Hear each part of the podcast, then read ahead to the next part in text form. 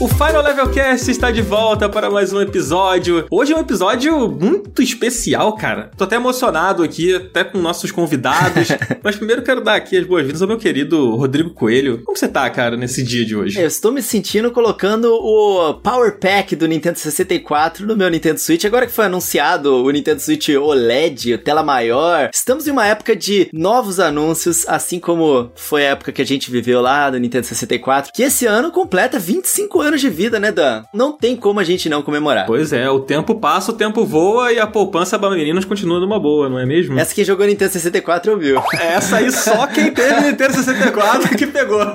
Cara, a gente vai falar hoje sobre esses 25 anos muito bem vividos do Nintendo 64 e temos dois convidados hoje aqui para falar sobre esse videogame maravilhoso. Aliás, os dois, né, voltando ao Final Level Cast, mas um deles gravou com a gente na semana passada e tá aqui mais uma vez para mostrar que é da casa mesmo, que é Prandas, cara. Bem-vindo, Prandas, tudo bem? Tudo ótimo, Jogadan, tudo ótimo, meu querido Coelho. Obrigado pelo convite mais uma vez e novamente para falar de Nintendo. Olha só. Melhor impossível. Tem gabarito, né? Tem gabarito, pô. A gente tenta, a gente tenta. Coelho, e quem mais tá aqui com a gente para falar sobre Nintendo 64, cara? A gente tem aqui hoje também um mestre que inclusive participou muito do sucesso do Nintendo 64 no Brasil, ou pelo menos uma parte dele, né? E não podia ser ninguém menos do que Pablo Miyazawa, o nosso mestre. E aí, Pablo, tudo bem? Opa! Tudo bem, gente? Tudo bem? Coelho, Dan, Claudinho, que é assim que eu chamo o Prandas, né? Claudinho, gostei. Claudinho, tá bom. Vocês chamam ele pelo apelido nome de guerra aí, ele é Cláudio, gente. Quem diria? Só tem nintendista aqui, é um prazer estar aqui pra falar de um console que eu era maior de idade quando esse console foi lançado, vocês não. Não. Então isso já me diferencia de vocês, porque eu era maior de idade, universitário e empregado.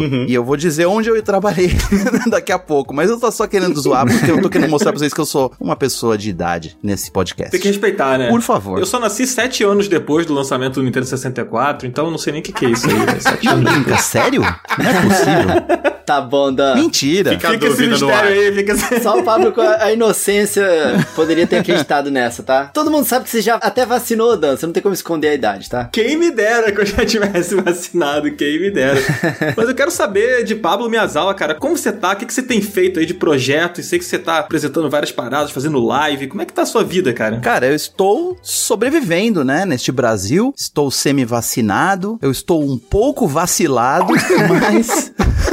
Perdão o trocadilho, eu vi o Prando sorrindo lá no Um fundo. poeta. A gente tem que brincar e sorrir, mas tá sendo possível, tá? Não vou reclamar muito, não. Eu acho que o fato da gente estar aqui no meio dessa confusão, falando sobre um evento que aconteceu 25 anos atrás e dando risada nos intervalos, mostra que a gente tá conseguindo aí enxergar o lado bom da vida e das coisas nesse momento. Então, tá sendo possível. Tô fazendo vários projetinhos, tô com um programa semanal ao vivo com a Bárbara Gutierrez no Portal Terra. Maravilhosa, que a gente recebeu ela aqui também no Fora Level Cast. Isso aí, a Bárbara é uma das grandes jornalistas de games do Brasil, um prodígio, né? Ela é bem mais nova do que as pessoas pensam, porque parece que ela tá há muito tempo já. A gente faz uma parceria muito boa no Game On, vai ao ar todas as quintas-feiras às 18 horas ao vivo no Terra ou na Twitch do Terra, twitch.tv barra Terra Game On. E eu adoro, já falei muito sobre Nintendo lá, tá sendo muito divertido. Algumas pessoas aqui desse programa já foram convidadas, né? Já apareceram, seja ao vivo, seja gravado, né? Prandone, Coelho, o Dan, quem sabe um dia. Então, por favor, assistam. Eu adorarei ter vocês lá comigo. Bom demais saber disso. Inclusive, quando você participou aqui com a gente da última vez, você contou que tinha uns projetos aí É. que você ainda ia revelar. Não era nada disso, inclusive. O projeto que eu tava fazendo esse alarde, dando spoiler, já era uma coisa que eu tinha com o Coelho, que infelizmente forças maiores não deixaram acontecer, mas a gente ainda tem fé, né? Por isso que a gente não vai falar sobre isso, né, Coelho? Porque a gente tem fé. Olha só, olha só. Vai, vai acontecer, vai, vai dar tudo certo. Vocês vão contar em off aqui pra gente, tá? Não vão sair daqui sem contar sobre isso, não.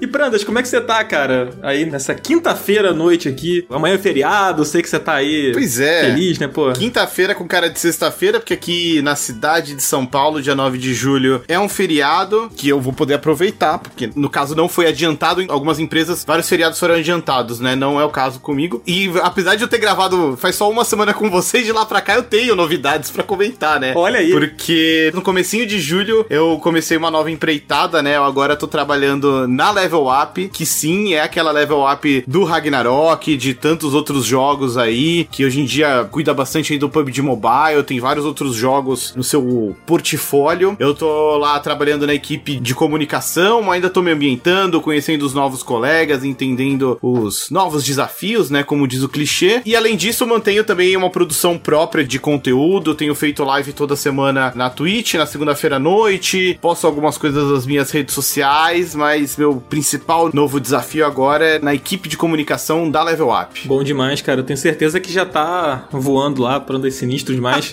e hoje a gente vai falar sobre 64 aqui, né, Coelho? Então, coisa vai ficar boa. Ah, com certeza. Temos muitas histórias para contar, cara. É um videogame que tá nos nossos corações, nos corações de todos. E não apenas nós temos histórias para contar, né, Dan? Teve uma dinâmica super legal que a gente fez no nosso Telegram do Final Level Cast. Conta pra galera. Pois é, cara. Inclusive, a gente deixa sempre o convite aqui para os ouvintes entrarem no nosso grupo. O link tá sempre na descrição do episódio. E lá a gente ativa vocês, ouvintes, para poder participar aqui do Final Level Cast esporadicamente. A gente fez uma ação lá pedindo para que as pessoas contassem histórias suas relacionadas ao Nintendo 64. Então a galera mandou uns áudios contando algumas histórias e a gente vai soltar essas histórias ao longo desse episódio aqui, vai pontuar esse episódio algumas histórias, né? Então vocês vão escutar aí as histórias de vocês e a história da galera também que mandou lá no grupo Telegram e fica o convite pro Prandas, fica o convite pro Pablo e pra galera que tá escutando a gente participar lá da nossa comunidade no Telegram que tá sempre rolando essas dinâmicas, né, Coelho? É, isso aí. É muito legal o grupo do Telegram lá, a galera interage muito e esse episódio para ficar mais especial também vai ter as histórias de vocês. E eu achei legal a gente antes de começar o nosso papo também sempre lembrar a galera que estamos ainda em pandemia, que para tomar os cuidados, né, como o Paulo tava falando, a gente tá conseguindo viver bem, ver o lado bom da vida e isso é porque tá todo mundo se cuidando, quem puder tá se vacinando e tá usando as máscaras boas, né, a PFF2, hum. né? Eu gostei que a, a Kika, eu vi ela postando no Twitter outro dia falando que as máscaras de pano são máscara amuleto, né? Você meio que conta com a sorte. A PFF2 te protege de verdade, não é cara. Então, fica a dica aí, galera. Exatamente, gente. A pandemia ainda não acabou, tá? Apesar de estar tá tendo vacina aí, nem todo mundo tá vacinado ainda. Então, vamos se cuidar, né? Vamos passar o alquinho na mão, usar a máscara certa e se cuidando, você cuida de quem tá à sua volta. Então, é isso, fica o recado. E agora, pra esse papo que tem muita coisa para falar de Nintendo 64 aqui, vamos ver se esse episódio não vai bater nosso recorde de duração. Vamos lá. Let's go!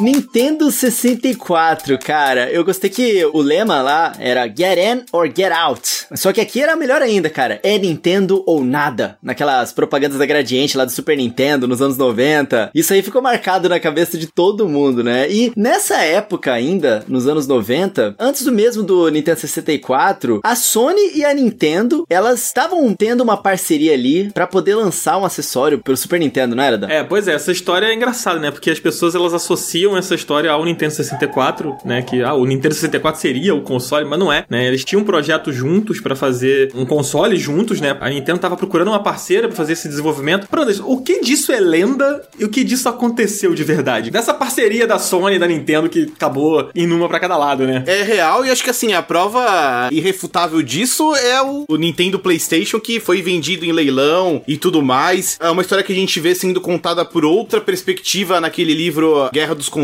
né? É, acho que é Blake Harris. Ele mesmo. Que virou documentário da HBO e tudo mais. E o que eu acho mais bizarro dessa história é o comportamento da Nintendo, né? Que a gente às vezes tem aquela visão idealizada de, ah, empresa japonesa, né? É tudo organizado, muito honrado, não sei o que lá. E o que a gente escuta de vários pontos de vista dessa história é que, sim, a Nintendo tava trabalhando em parceria com a Sony. Inclusive, um cara que foi crucial nessa parceria foi o Ken Kutaragi, que é o cara que depois inventou o Play 1 1. Ele ajudou a desenvolver o chip de som do Super Nintendo, né? Que é um chip de som bem avançado pra época, né? Ele era capaz de produzir sons acústicos, o que era muito difícil de fazer com chip, né? De forma digital na época. E meio que do dia pra noite, a Nintendo desencanou e, sem avisar a Sony, fechou uma parceria com a Philips. A holandesa Philips. É uma empresa holandesa muito fora é do eixo, né? Tradicional da Nintendo. E pra um hardware que, pô, a história mostra que não vingou nem um pouco. Pelo contrário, virou muito motivo de chacota, né? Que é o CDI, que tem aquele Hotel Mario, tem aqueles dois jogos bizarros de Zelda, né? A Nintendo fechou essa parceria sem avisar a Sony e meio que deixou a Sony chupando o dedo. E a Sony falou: Ah, é assim? Então vocês vão ver. E aí foi lá e usou esse expertise para criar o PlayStation 1. É, acabou que a, a, patente do PlayStation foi pra Sony, né? O nome PlayStation acabou indo pra Sony, né? uhum. né? É, a história diz que quando a Nintendo começou a negociação com a Sony para fazer o Super Famicom CD, que seria o sucessor do Famicom, do Family Computer 8 bits, conhecido no ocidente como Nintendinho, ela foi atrás da Sony em 1988 porque precisava de um apoio técnico que ela não conseguiria. A Sony, como uma empresa especializada em áudio, né, já existia uma conversa, empresas japonesas, né, parceira da outra. Então houve esse convite da Nintendo, quer fazer junto com a gente, tal. E a Sony falou beleza, colocaram o Ken Kutaragi para cuidar disso, né, um dos engenheiros mais habilidosos da Sony, aliás, um príncipe. Já encontrei essa pessoa na E3 umas vezes. Hum. É um cara muito engraçado, aliás. E o fato é que a Sony, durante o desenvolvimento dessa parceria, percebeu que o mercado de games era lucrativo e quis fazer um videogame também. E começou a fazer um projeto do PlayStation paralelamente, nas internas, sem exatamente falar pra Nintendo: Ó, oh, Nintendo, vamos aí e tal, vou fazer esse videogame também. E daí, aos poucos, a conversa não exatamente vazou, né? Mas daí a conversa ficou clara e a Sony queria lançar um videogame também. Mas assim, a gente produz então para vocês esse aparelho aqui que vai rodar jogos em CD, mas vocês deixam a gente usar isso pro nosso aparelho também? A Nintendo se sentiu ameaçada ao entregar, assim, parte do negócio pra Sony, entendeu? Então acho que existe aí uma percepção de que a Nintendo simplesmente traiu a Sony, mas a Nintendo se sentiu ameaçada antes. Então a gente nunca vai saber exatamente quem furou os olhos uhum. de quem. o fato é que durante a Consumer Electronic Show, que era a pré-E3, uhum. digamos assim, a Sony não foi avisada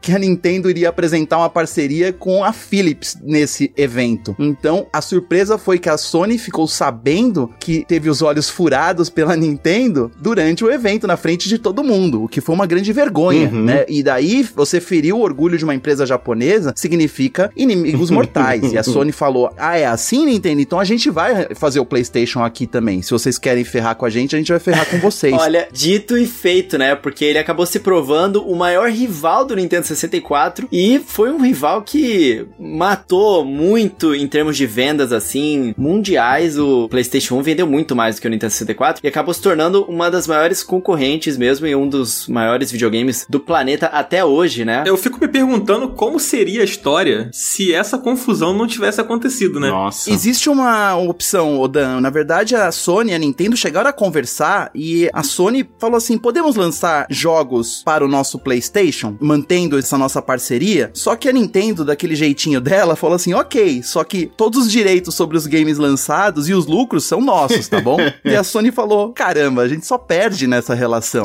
Dane-se a Nintendo, vamos fazer o nosso negócio por Ai. nossa conta. Porque quem fazia parceria com a Nintendo nessa época, as empresas que produziam games, eram obrigadas a se submeter a essa regra, hum. né? Para você ter o selo Nintendo de qualidade, você tinha que deixar a distribuição toda na mão da Nintendo e a Nintendo tinha que aprovar o conteúdo do jogo e ficava com uma parte da grana muito maior. Não era muito lucrativo para as outras empresas, mas não tinha jeito. As empresas ou topavam isso ou não lançavam jogos por console ou faziam igual a, a Tengen, né? que é uma das empresas que resolveu lançar um jogo sem o selo da Nintendo, mas com cartuchos compatíveis com os consoles Nintendo. E aconteceu que a Nintendo tinha um dos melhores advogados da época e quem é processado pela Nintendo, pelo menos naquela época, perdia. John Kirby que o diga. E aí o advogado da Nintendo era realmente implacável, né? Tanto que ele inspirou o Kirby. Eu gosto que essa história que o Pablo contou da CES no livro Guerra dos Consoles, você conhece essa história pela perspectiva do pessoal da SEGA, que eles estão numa vibe muito não, a gente tem que criar vários planos para bater de frente com a Nintendo, eles são difíceis de lidar, não sei o que lá. E aí de repente eles veem essa treta surgindo entre Sony e Nintendo e só ficam, ô oh, louco, fogo no parquinho, bicho, vamos ficar de longe vendo o que, que acontece. Caso Nintendo e Sony tivessem se tornado parceiras reais, vocês acham que a Microsoft teria entrado no mercado de games? E, pergunto mais, empresas atuantes na época, como a Sega, a NEC, a Atari, elas teriam uma presença diferenciada? Elas conseguiriam ter uma sobrevida? Porque todas morreram no meio do caminho. Todas desistiram do mercado de consoles nessa época. Depois que o PlayStation foi lançado, hum. né, a Sega só tentou mais uma vez e daí desistiu na virada do século depois do Dreamcast. Será que a gente ia ter outros players nessa jogada dessa guerra de consoles hoje? Hum. Eu acho que sim. É que é um papo que renderia, né? Outro podcast. É, ainda ainda hoje eu vi o trailer daquela animação da Marvel, né? O What If. É exatamente isso, né? Como seria? Daria pra gente ficar o podcast inteiro aqui. Mas eu acho que sim, Pablo. Eu acho que teria outros players. Acho que talvez o mercado teria um modelo um pouco diferente. Porque acho que seria muito moldado por essa parceria bem sucedida entre Sony e Nintendo. Aí acho que a gente veria outras parcerias surgindo. Sabe? Será que Sega e Microsoft talvez tivessem selado ali uma parceria de sucesso também? Que outras empresas também teriam entrado nessa onda? Eu acho que seria meio por aí. Eu acho que teria sido montado uma espécie de um Megazord poderoso, né? E não sei, a Atari, por exemplo, ela já tava caindo, né? Porque o Jaguar, que foi o, o inclusive um console de 64 bits, né? Que era o Jaguar. O primeiro, né? É, foi o primeiro, né? Não foi o 64. Olha aí. Curiosidade aqui. Tem informação. O Jaguar, de no, acho, não sei se é 92, acho que ele era do início dos anos 90 ali, já foi um fracasso, né? Então acho que a Atari já não seria, por exemplo, uma marca que estaria chegando junto. E com o tempo, a SEGA não se mostrou tão forte, né? Com a troca pro CD, o Dreamcast não foi um grande sucesso. Eu não consigo imaginar essa história. Eu acho que a Microsoft acabaria vindo, sim, em algum momento. Mas é tão estranho você imaginar o mundo dos videogames sem a, a Sony e a Nintendo separadas, né? Que é isso que o Prandas falou, é o Arif, né? Seria completamente uma outra linha do tempo aí da TVA do Loki hum. pra gente poder descobrir. Olha, fun fact, a Nintendo, a Sega e a Namco, eles já se juntaram para fazer um console. Isso foi muitos anos depois, eles fizeram, na verdade, não era exatamente um console, hum. mas no fim das contas era. Era a Triforce, né, que dava o poder para vários arcades, inclusive o F-Zero GX, ele é um jogo que nasceu disso, tanto que tinha o F-Zero GX e o F-Zero AX que rodava na Triforce, que era essa parceria entre, inclusive tinha esse nome, né, de Triforça por causa das três, e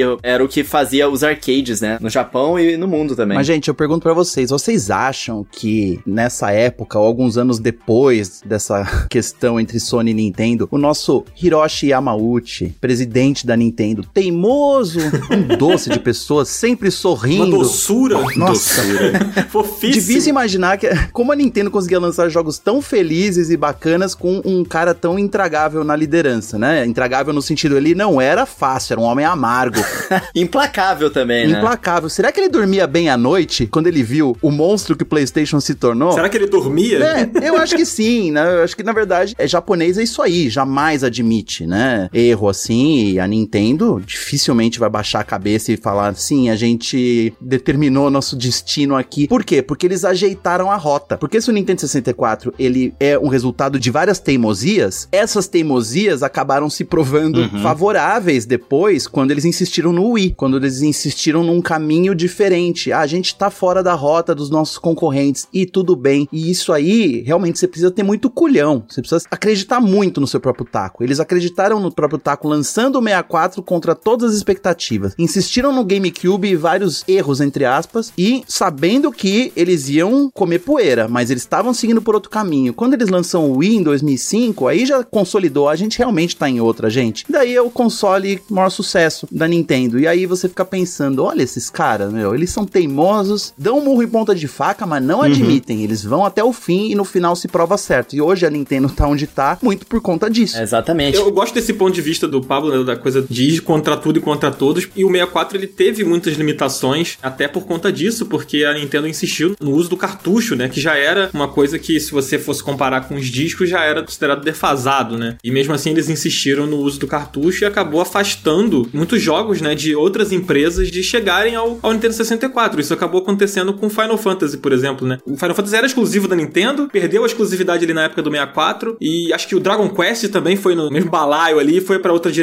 Inclusive não tem nem Final Fantasy, nem Dragon Quest no Nintendo 64, né? E muitos outros jogos não chegaram ao Nintendo 64 pela essa dificuldade do cartucho. É, existem rumores de que a Nintendo aparentemente teria dito nunca mais volte, a gente não quer vocês depois de perder é. a, a, exclusividade do Final Fantasy VII, né, Prandas? É legal do Final Fantasy VII esse embrólio todo porque ele é bem documentado, né? Inclusive de maneira meio informal. Tem um livro que é tipo a história oral do Final Fantasy, que acho que foi um cara do Polygon. Tem a matéria no site, aí depois ele expandiu isso com as entrevistas que ele fez. E tem uma parte dessa história que eu acho maravilhosa, que é um lance do tipo, quando você vai fazer reunião em Kyoto, onde fica o quartel-general da Nintendo, né? A sede da Nintendo, existe uma tradição do tipo, ah, se você vai fazer uma reunião, quem te convidou oferece chá e o costume é você não aceitar o chá. É só um mise-en-scène ali, né? Uma coisa meio simbólica. E que quando o Sakaguchi e outros caras da Square foram lá pra Nintendo pra falar, então, então a gente não vai fazer o Final Fantasy pro videogame de vocês, porque a gente vai fazer pro PlayStation. Tá tudo bem? Nessa reunião, o Yamauchi não ofereceu chá. Então, quando eles saíram, eles perceberam que, tipo, caralho, mano, a gente fudeu o rolê. Sim, eles odeiam a gente. É isso, eles Ai, vão que oferecer o japonês chá. chato, que japonês mais chato. Eu posso falar, eu posso falar. Meu avô poderia ser colega do Yamauchi. Meu avô é um pouco mais novo, vai. Meu falecido Di-chan. Mas eu posso falar. Ô, velho chato.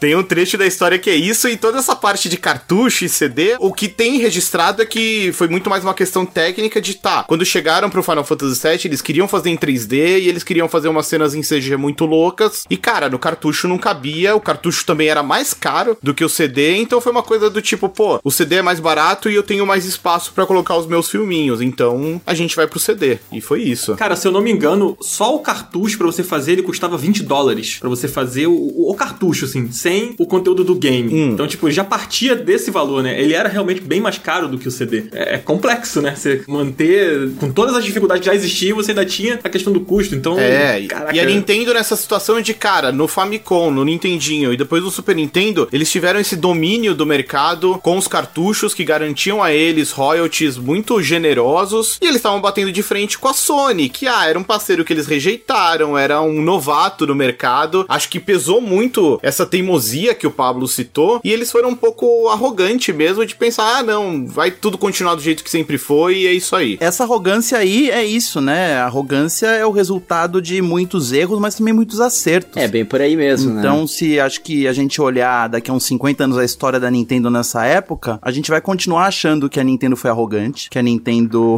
abusou um pouco ali do poderio dela, né? O, a liderança, que já era quase 10 anos de liderança desse mercado. E a gente não diria que ela errou pela trajetória que ela tomou. E a- se a gente considerar que o Switch hoje é um grande sucesso e que isso aconteceu por causa do Wii, e o Wii só aconteceu porque a Nintendo se desgarrou do resto, né? Mas a gente tem que olhar também com um olhar crítico e falar, ê, empresa teimosa, né? Mas é por isso que a gente gosta. É, tem bastante personalidade, definitivamente, né? Os próprios presidentes, eles sempre foram muito públicos com as suas ações e isso, de fato, reflete na forma com que a gente enxerga a empresa.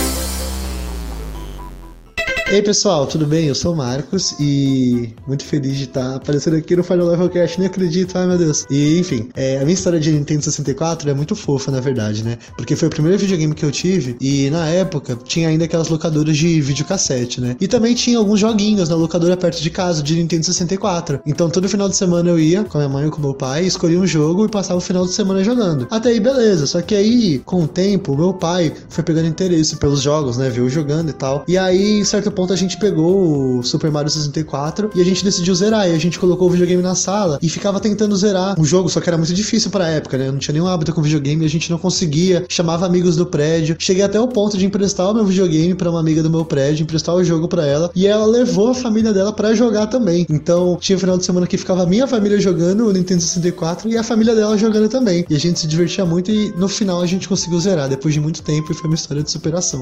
Eu nunca tive Nintendo 64 quando era jovem, adolescente, porque eu tive Super Nintendo e depois o PlayStation. Eu vim até a experiência com o Nintendo 64 é, em 2013, quando eu fiz uma cirurgia em que eu precisava ficar sem sair de casa por três meses e fazendo o, menos possível de movimentos. Então eu comprei um Nintendo 64 no Mercado Livre usado e logo me apaixonei pelo console. Comecei a comprar todos os acessórios, comprei muitos jogos também. Na época ainda dava para comprar jogos com preço até acessível, inclusive comprei o Conker por 190 reais na época. Imagino que hoje esse jogo deve estar muito mais caro, né, o cartucho. E o 64 foi responsável por muitos momentos, me ajudou muito nesse processo de recuperação da cirurgia, porque os três meses passaram muito rápido. É, acabou que eu queria ficar até mais tempo em casa jogando. E desde então eu me reconectei com a Nintendo. Depois disso eu comprei um Wii U e hoje em dia jogo praticamente todos os dias no meu 3DS, inclusive jogos de Nintendo 64 que ganharam Então realmente foi um console muito marcante. É, eu não pude acompanhar na época, mas continua fazendo parte da minha vida até hoje. E eu também jogo muito jogo de 64 no Rare Play, né, do Xbox One, que tem uns ports muito bons. Falando nos acertos do Nintendo 64, né? A gente pode citar vários como jogos que são muito emblemáticos, mas eu acho que o que eu mais gosto de olhar pra trás e, e colocar num pedestal foi a coisa dos quatro controles, né? Ah, isso era muito legal. Que era uma evolução daquele co-op local, né? Lembrando que na época a internet, sei lá, era a internet de escada, daquela que você só entrava depois de meia-noite. Não que eu tenha vivido essa época, assim, me disseram, É. assim, sabe? Na época do Pablo e tal, assim, eu não. Mas o lance dos quatro controles, eu lembro quando eu vi o Nintendo 64 pela primeira vez, eu vi o Nintendo 64 numa locadora, daquelas que você botava a hora pra jogar, sabe? Eu entrei lá e eu vi ele pela primeira vez na minha frente, só tinha visto em revista até então. E quando eu vi os quatro controles conectados e uma galera jogando 007, eu falei, gente, o que, que tá acontecendo aqui? Isso aqui é a diversão em forma física. Foi uma experiência tão legal eu poder jogar com os amigos, da época eram amigos da escola. Jogamos 007, jogamos Mario Kart, que pra mim marcou muito e, e o 64 virou o meu objeto de desejo por ter a possibilidade de reunir com os meus primos, com meus amigos e todos jogarem juntos um jogo só ali, né, cara? Vocês tiveram essa experiência do co-op? Pra vocês marcou vocês de alguma forma esse co-op? Imagino que sim, né? Cara, pra mim o lance do multiplayer em quatro pessoas marcou bastante. O 007 especialmente, Mario Kart também, depois o Perfect Dark. Foi uma época em que eu lembro, especialmente sexta-feira, depois da escola, quase sempre a gente ia pra casa de algum dos moleques da turma e ficava a tarde inteira jogando 64, cada um levava o seu controle. Cara, que interessante. Eu não tinha pensado nisso, sabe? Eu, pra mim, eu nunca associei como um feature especial do 64 o fato dele ter quatro controles nativos já no console. Eu, eu não sei, acho que porque eu fiquei alguns anos afastado dos games, eu achei que esse fosse o padrão da indústria, né? Porque eu joguei videogame até 93, 94, daí vendi, daí eu só fui jogar Nintendo 64 quando eu entrei na Nintendo pra trabalhar lá como Powerline. E aí, pra mim, ah, ok. Eu só achei estranho. Nossa, que joystick enorme. Quantas mãos eu tenho que ter, né? Tem que E essa alavanca, nossa, é difícil, né? Pô, Você tem que pôr o dedo aqui e tem que ser preciso. Nossa, pra que esse monte de botão amarelo? Eu me lembro da minha estranheza. Hoje a gente pega como é, take for granted, né? A gente pega e trata, ah, ok, o controle era assim. Mas na época, gente, o controle do 64, ele era uma aberração. Era alienígena mesmo É, negócio. comparado com os outros, ele parecia uma mão, né? E ele tinha muito botão. Você pensa no controle do PlayStation 1, eu me lembro exatamente isso. Quem pegava um controle pela primeira vez não sabia como segurar. Onde eu ponho a mão? É no meio e na É. ponta esquerda ou na ponta direita e tal. É verdade. Então o fato de ter quatro daqueles monstros, pra começar, era raro, né? Era caro. Como é que você ia ter quatro controles? né? Então, assim, vinha com um só. E aí, eu, trabalhando lá, a gente tinha acesso a controles de várias cores, né? Lembra do Banana Controller, né? Que era o amarelo. Lembro, do Donkey. Kong, né? Eles tinham nome. Maravilhoso. Pois é, Aham. e era caro, então assim, encontrar um- alguém que tinha quatro controles era difícil, porque aí a gente vai entrar num assunto aí, o videogame era caro, gente. Apesar de lançado no Brasil, ele não era pra qualquer um. Por isso que eu digo que assim, ele foi um sucesso, foi na nossa bolha, né? Porque ele era muito mais um console desejado que as pessoas não podiam ter do que exatamente o console que todo mundo comprou. Mas mesmo assim, eu acho que muita gente teve acesso a jogar ele por causa das locadoras que você conseguia sentar lá, né? Eu mesmo joguei muito Nintendo 64 antes de ter o em casa. Foi assim mesmo no locadora. Inclusive, eu lembro que o meu primeiro jogo era um Pilot Wings do Nintendo 64. Quando eu cheguei lá na locadora, alguém tinha saído, sei lá, e deixou um tempo o videogame lá. Eu, meu Deus, eu vou aproveitar o tempo da pessoa. Eu sentei e era Pilot Wings. Eu não entendi nada do que, que eu tinha que fazer. Mas eu fiquei maravilhado com aqueles gráficos 3D e tal. Tinha o jetpackzinho. Eu acho engraçado essa percepção da popularidade do console ser caro e tal, né? Eu lembro que nessa locadora, que era bem no centro do bairro que eu morava, quando eu era criança, ela era a mais famosa ali da região, né? Então, era assim, eram umas oito televisões, que tinha sete televisões mais ou menos, e era tipo uns quatro Nintendo 64, aí tinha, sei lá, uns dois PlayStation, tinha um Dreamcast, e acho que tinha um Sega Saturn, eu acho. A maioria era o 64, e os 64 estavam sempre lotados, sabe? Porque essa coisa de você juntar a galera pra jogar ali e quatro pessoas jogando um Mario Kart da vida, era o que a galera queria fazer, sabe? Você saía da escola, você ia pra lá, ou quem estava de manhã, né, saía da escola, ia direto, emendava lá na saudosa Miga Games, que era o nome da locadora lá do bairro. E eu quero saber de vocês qual foi o primeiro jogo que vocês se recordam. Do Coelho foi o... Qual foi o Coelho que você falou? O Pilot Wings 64 foi o primeiro jogo que eu me lembro de ter jogado no Nintendo 64, cara. Você lembra o seu, Pablo? Claro, foi profissionalmente, né? Como eu falei, eu comecei a trabalhar na Nintendo como Powerline em 5 de dezembro de 1996 e eu já falei sobre isso aqui no Final Level Cast do Zelda, provavelmente. Eu já falei isso em todos os lugares, então eu não vou ficar explicando o que é Powerline. Se você não sabe ainda hoje, depois de ouvir o Final Level Cast, o azar é teu. Mas é isso, era um sistema de dicas pelo telefone oficial da Nintendo. Explicou no fim das contas. Pronto, é. O Nintendo 64 foi lançado no Brasil no finalzinho de setembro de 96. Foi a mesma data dos Estados Unidos. Como eu já mencionei em outras ocasiões, foi um evento com toda a pompa e circunstância que a Nintendo Playtronic era acostumada na época. Foi um evento com presença de imprensa, televisão, palco, comidinhas. O gerente de marketing na época, Gilson Lima, apresentando com um terno muito bem cortado, um microfone na mão, né? Ele era um sósia bonito do Tommy Lee Jones, grande Gilson Lima. Abraço, Gilson Lima, meu primeiro chefe, auxiliado por Eduardo Trivella, o ícone, né, que com um controlezinho na mão, em cima do palco, demonstrava o jogo para uma plateia de jornalistas embasbacada, com aqueles gráficos em 3D e tal. É uma história incrível, porque o Trivella, ele deixou o Mario morrer na hora Ah. que ele ia mostrar o Bowser. Todo mundo, assim, Nossa! respiração presa na hora de pular. Faltava, acho que, poucos metros pro Mario entrar no cano e enfrentar o Bowser pela primeira vez.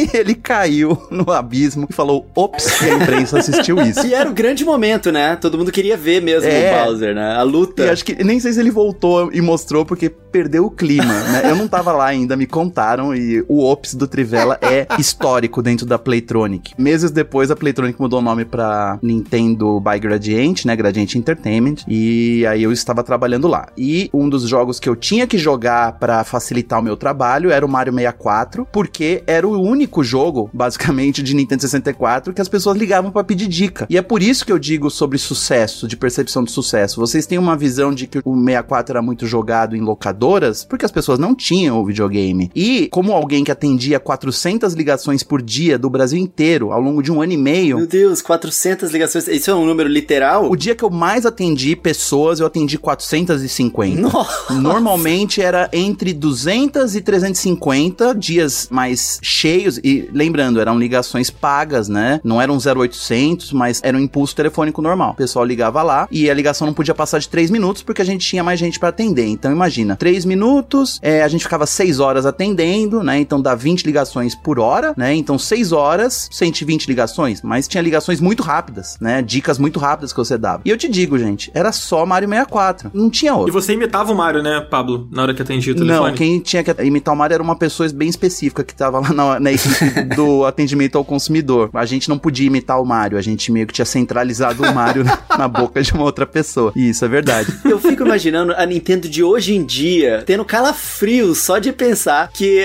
a Powerline oficial, anos atrás, tinha o brasileiro mandando o jeitinho do brasileiro lá pra alegrar a criançada e imitando o Mario no telefone sem ser o dublador oficial, né, cara? Ah, mas não tinha isso não, cara. A gente tinha uma liberdade no Brasil de fazer a Nintendo Brasil ser a Nintendo Brasil. Não tinha a influência da Nintendo of America, não existia porque eles confiavam 100% no trabalho que estava sendo feito aqui pela Playtronic. Afinal de contas, quando a Nintendo, uma empresa japonesa, representada por uma empresa americana, confia numa empresa brasileira para montar os seus consoles, seus videogames, seus jogos numa fábrica no meio da Amazônia, é porque eles confiam mesmo. Enquanto a Playtronic mandasse a grana de volta pra Nintendo of America, tava tudo certo. Podia fazer o que quisesse, né? Existem as guidelines, existe a maneira de mostrar o Mario, existe não sei o quê. E uma das coisas que eram permitidas, mas talvez não tava no manual de conduta. Mas a gente fazia mesmo assim. Então, as- quer falar com o Mario? Pera aí, alguém aqui vai falar igual o Mario. mas, lembrando, gente, o primeiro jogo em que o Mario apareceu falando foi justamente o Mario 64, né? Com a voz do Charles Martinet. Antes disso, o Mario não tinha voz. Ele tinha desenho animado, tinha o Capitão Lu Albano fazendo o Mario live action, mas a gente não sabia como o Mario falava. Então a gente não precisava imitar a voz do Charles Martinet. A gente falava, oi, aqui é o Mario.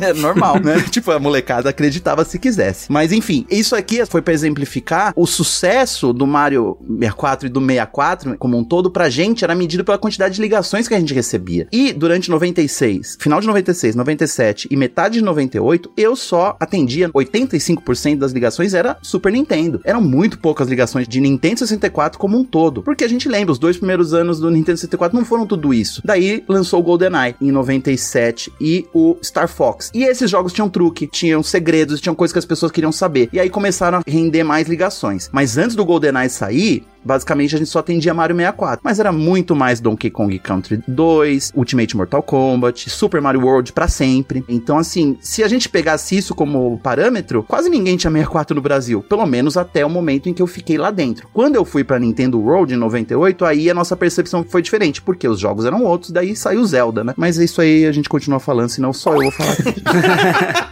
A gente adora, Pablo. Muito obrigado. Fica à vontade. Não, tá aqui pra falar, gente. Que isso? Aqui é, é pra isso mesmo. Prandas, seu primeiro jogo, Prandas. Cara, foi o Super Mario 64, né? E eu lembro de ver as fotos nas revistas na época. E o lance que mais me deixava perplexo era o lance do gráfico 3D, né? Que a gente já tinha visto Donkey Kong Country, o próprio Star Fox, mas, meu, Mario 64 era outra coisa, né? Era outro bicho. E esse lance do Mario falar também, acho que ia muito de encontro com o fato de, cara, como o Mario é, é, interativo, né, no Super Mario 64. Ele tem 500 tipos diferentes de pulo, ele dá rasteira, ele engatinha, ele sobe na árvore e o tempo inteiro ele tá falando, né? Se você deixa ele parado, ele dorme de várias maneiras diferentes e tal. Mamma mia! pois é. E a primeira vez que eu joguei foi numa dessas locadoras. Você pagava por um tempo, né? Eu peguei meia hora e, cara, acho que metade do tempo eu fiquei brigando com o controle. Eu não entendia a alavanca analógica. Aquilo para mim era completamente alienígena, né? Porque a gente tinha uma cabeça acostumada a pensar em, em duas dimensões. E de repente o Mario tinha todas as dimensões para explorar e o controle era muito diferente, né? Eu tive muita dificuldade para entender a alavanca analógica e também como controlar a câmera. Era muito botão, era tudo muito diferente, né? Ô, Brandas, ah. desculpa te interromper. Qual revista você viu pela primeira vez no Mario 64 no Brasil? Olha, provavelmente foi a Super Game Power ou a Ação Games, que eram as que eu lia mais na época época. Ah, sim. Depois eu comecei a acompanhar muito a gamers, mas foi uma coisa já mais fase PlayStation, que aí eu já tava maiorzinho, aí eu me interessava pelos RPGs, pelo Metal Gear Solid e tudo mais, mas provavelmente foi numa Ação Games ou numa Super Game Power que eu vi pela primeira vez o Mario 64. Você lembra se as primeiras notícias que você leu, o videogame ainda era conhecido como Ultra 64? Com certeza. Isso foi divulgado em 95, né? 95 acho que começaram a falar do Ultra 64 ou 94, eu já não tô muito certo. É. Eu lembro das Nintendo Powers, né, das revistas. E o nome oficial Nintendo 64, ele só foi revelado um pouco tempo antes do lançamento no Japão, que aconteceu no final de junho de 96. Eu lembro de fotos na Ação Games mostrando o videogame com o logo Ultra 64, inclusive. Sim. É, eu lembro essa foto. Ah, ficava na frente, né, no mesmo lugar onde tem a logo é. do Nintendo 64 ali. É, era até um, um pouquinho diferente. diferente. É, se eu não me engano, o lance do Ultra, é, a ideia era meio que evoluir o conceito do Super, né? Então a ideia da Nintendo original era que fosse Nintendo Ultra 64, mas acabou não rolando porque acho que a Konami tinha registrado os direitos de usar o termo Ultra. Então a Nintendo acabou não querendo ter dor de cabeça, não querer ir para um tribunal da vida, por coisa de patente, sei lá o que, e eles abortaram o Ultra. Mas a ideia era evoluir o Super Nintendo para um Ultra Nintendo. Ah, faz, faz assim. até sentido. Pensa bem, gente. Nintendo 64, mas que nome horrível, né?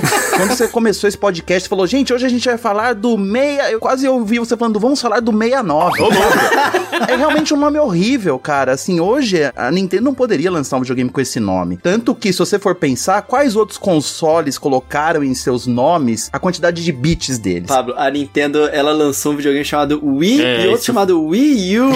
Eles gostam de colocar os nomes feios nos videogames. Não, cara. GameCube é uma aberração também, ah, sabe? Ah, não, eu gosto, eu gosto. Essa eu vou defender até o fim da vida. É, mas é o afastamento e a nostalgia. Você fala, ah, é legal, mas na época, cara, quando a gente fazia GameCube. Eu falei, mano, que nome feio, que vergonha. A gente aqui querendo ser levado a sério como é. revista da Nintendo. E o pessoal jogando PlayStation, jogando Final Fantasy. E a gente vai jogar GameCube e parece uma lancheira. uma alça. Eu ficava inconformado como a Nintendo queria passar vergonha diante das outras empresas. E tudo bem, né? Mas assim, Nintendo 64 tá na lista dos piores nomes de videogame de todos os tempos porque ele não significa nada. Hoje a gente não consegue nem explicar. É. Mas a gente fala 64 porque virou parte do vernáculo. Assim, a gente acostumou tal, mas meu, gente. É, eu acho que na época também o PlayStation ele lançou dois anos antes, né? E era 32 bits. Eu acho que eles queriam mesmo falar: ah, olha só, a gente é 64 bits, a gente é melhor, mais poderoso. É, então. O Yamauchi ele tinha esse negócio também, eu né? acho que é um nome que envelheceu muito mal, né? Porque o grande chamariz do nome Nintendo 64 é o poder do hardware da máquina, que hoje é absolutamente obsoleto, né? Você falar que tem 64 bits faz sentido pra gente que viveu naquela época e entende o contexto de que não, pô, mas 64 bits na época em que ele saiu era muito poder. Hoje em dia, sei lá, você vai baixar um aplicativo pro Windows que é, ah, é 64 bits ou 32, né? Não tem a mesma conotação. Por favor, eu quero participar de um console. De um console. De um console. Ia pegar, um podcast de Nintendo mais 18, por favor. Ia pegar, ia pegar. Cara, assim, a gente tava falando sobre. Eu ia falar primeiras experiências, né? A gente acabou de falar de Nintendo 69, já tô meio confuso. Do que que é o programa mesmo, gente? Peraí. a gente tava falando sobre o primeiro jogo que a gente jogou no Nintendo 64 e tal. E também uma memória que eu tenho com o Nintendo 64, que assim, eu morava perto do Paraguai, né? Então eu tinha um acesso um pouco mais facilitado aos jogos. A gente juntava aniversário e Natal e pedia pro meu pai, e aí eu pedia um jogo, então um controle novo, então eu pedia pro meu avô. E assim a gente foi conseguindo compartilhar o videogame na minha casa, porque meus irmãos eram mais velhos do que eu, mas como a gente jogava multiplayer, né, four players, jogava de 4 no Nintendo 69. A gente vai ter que botar um mais Olha 18 no título desse episódio aqui. Maravilhoso, eu não sabia.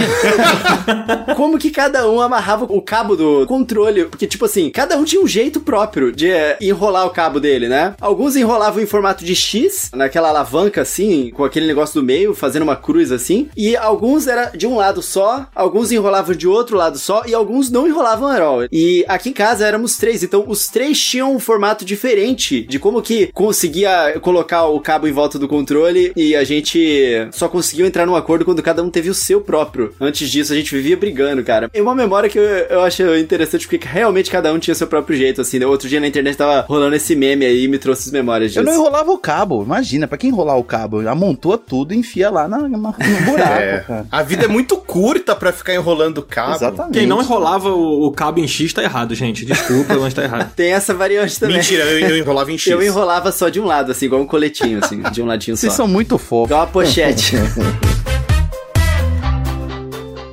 Fala pessoal do Final Level Cast. Minha história com o Nintendo 64 foi o seguinte: eu era o felizardo dono de dois Super Nintendos e um rapaz da minha cidade que possuía um Nintendo 64 não curtia muito o console e ele queria um Super Nintendo. Então eu fiz a troca. Eu dei um Super Nintendo, uma revista Nintendo e mais dois reais de moeda que eu tinha no meu bolso. E posteriormente eu tive que rodar 100 quilômetros atrás de jogos que não eram tão acessíveis aqui na minha região, pegando assim o Super Mario 64 e o Zelda Ocarina of Time. E a partir daí foi só amor. O Nintendo 64, acredito eu que seja o meu console favorito. Inclusive eu tô olhando pro meu nesse exato momento. Fala aí pessoal do Final Level Cast, aqui é o Teus. Minha história com o 64 é interessante porque eu nunca tive um 64 mil. Eu sempre joguei na casa, sei lá, meu primo, em locadora, sempre assim. E sempre foi um console que eu queria, porque lá que eu conheci as franquias que agora eu amo, me tornando nintendista, como Zelda, Mario 64, o Smash Bros, que é minha franquia favorita, que no futuro acabou sendo de tanta inspiração, mas tanta inspiração, fazendo com que eu tenha o meu próprio podcast com o nome inspirado no 64, no, no projeto do 64, Ultra N.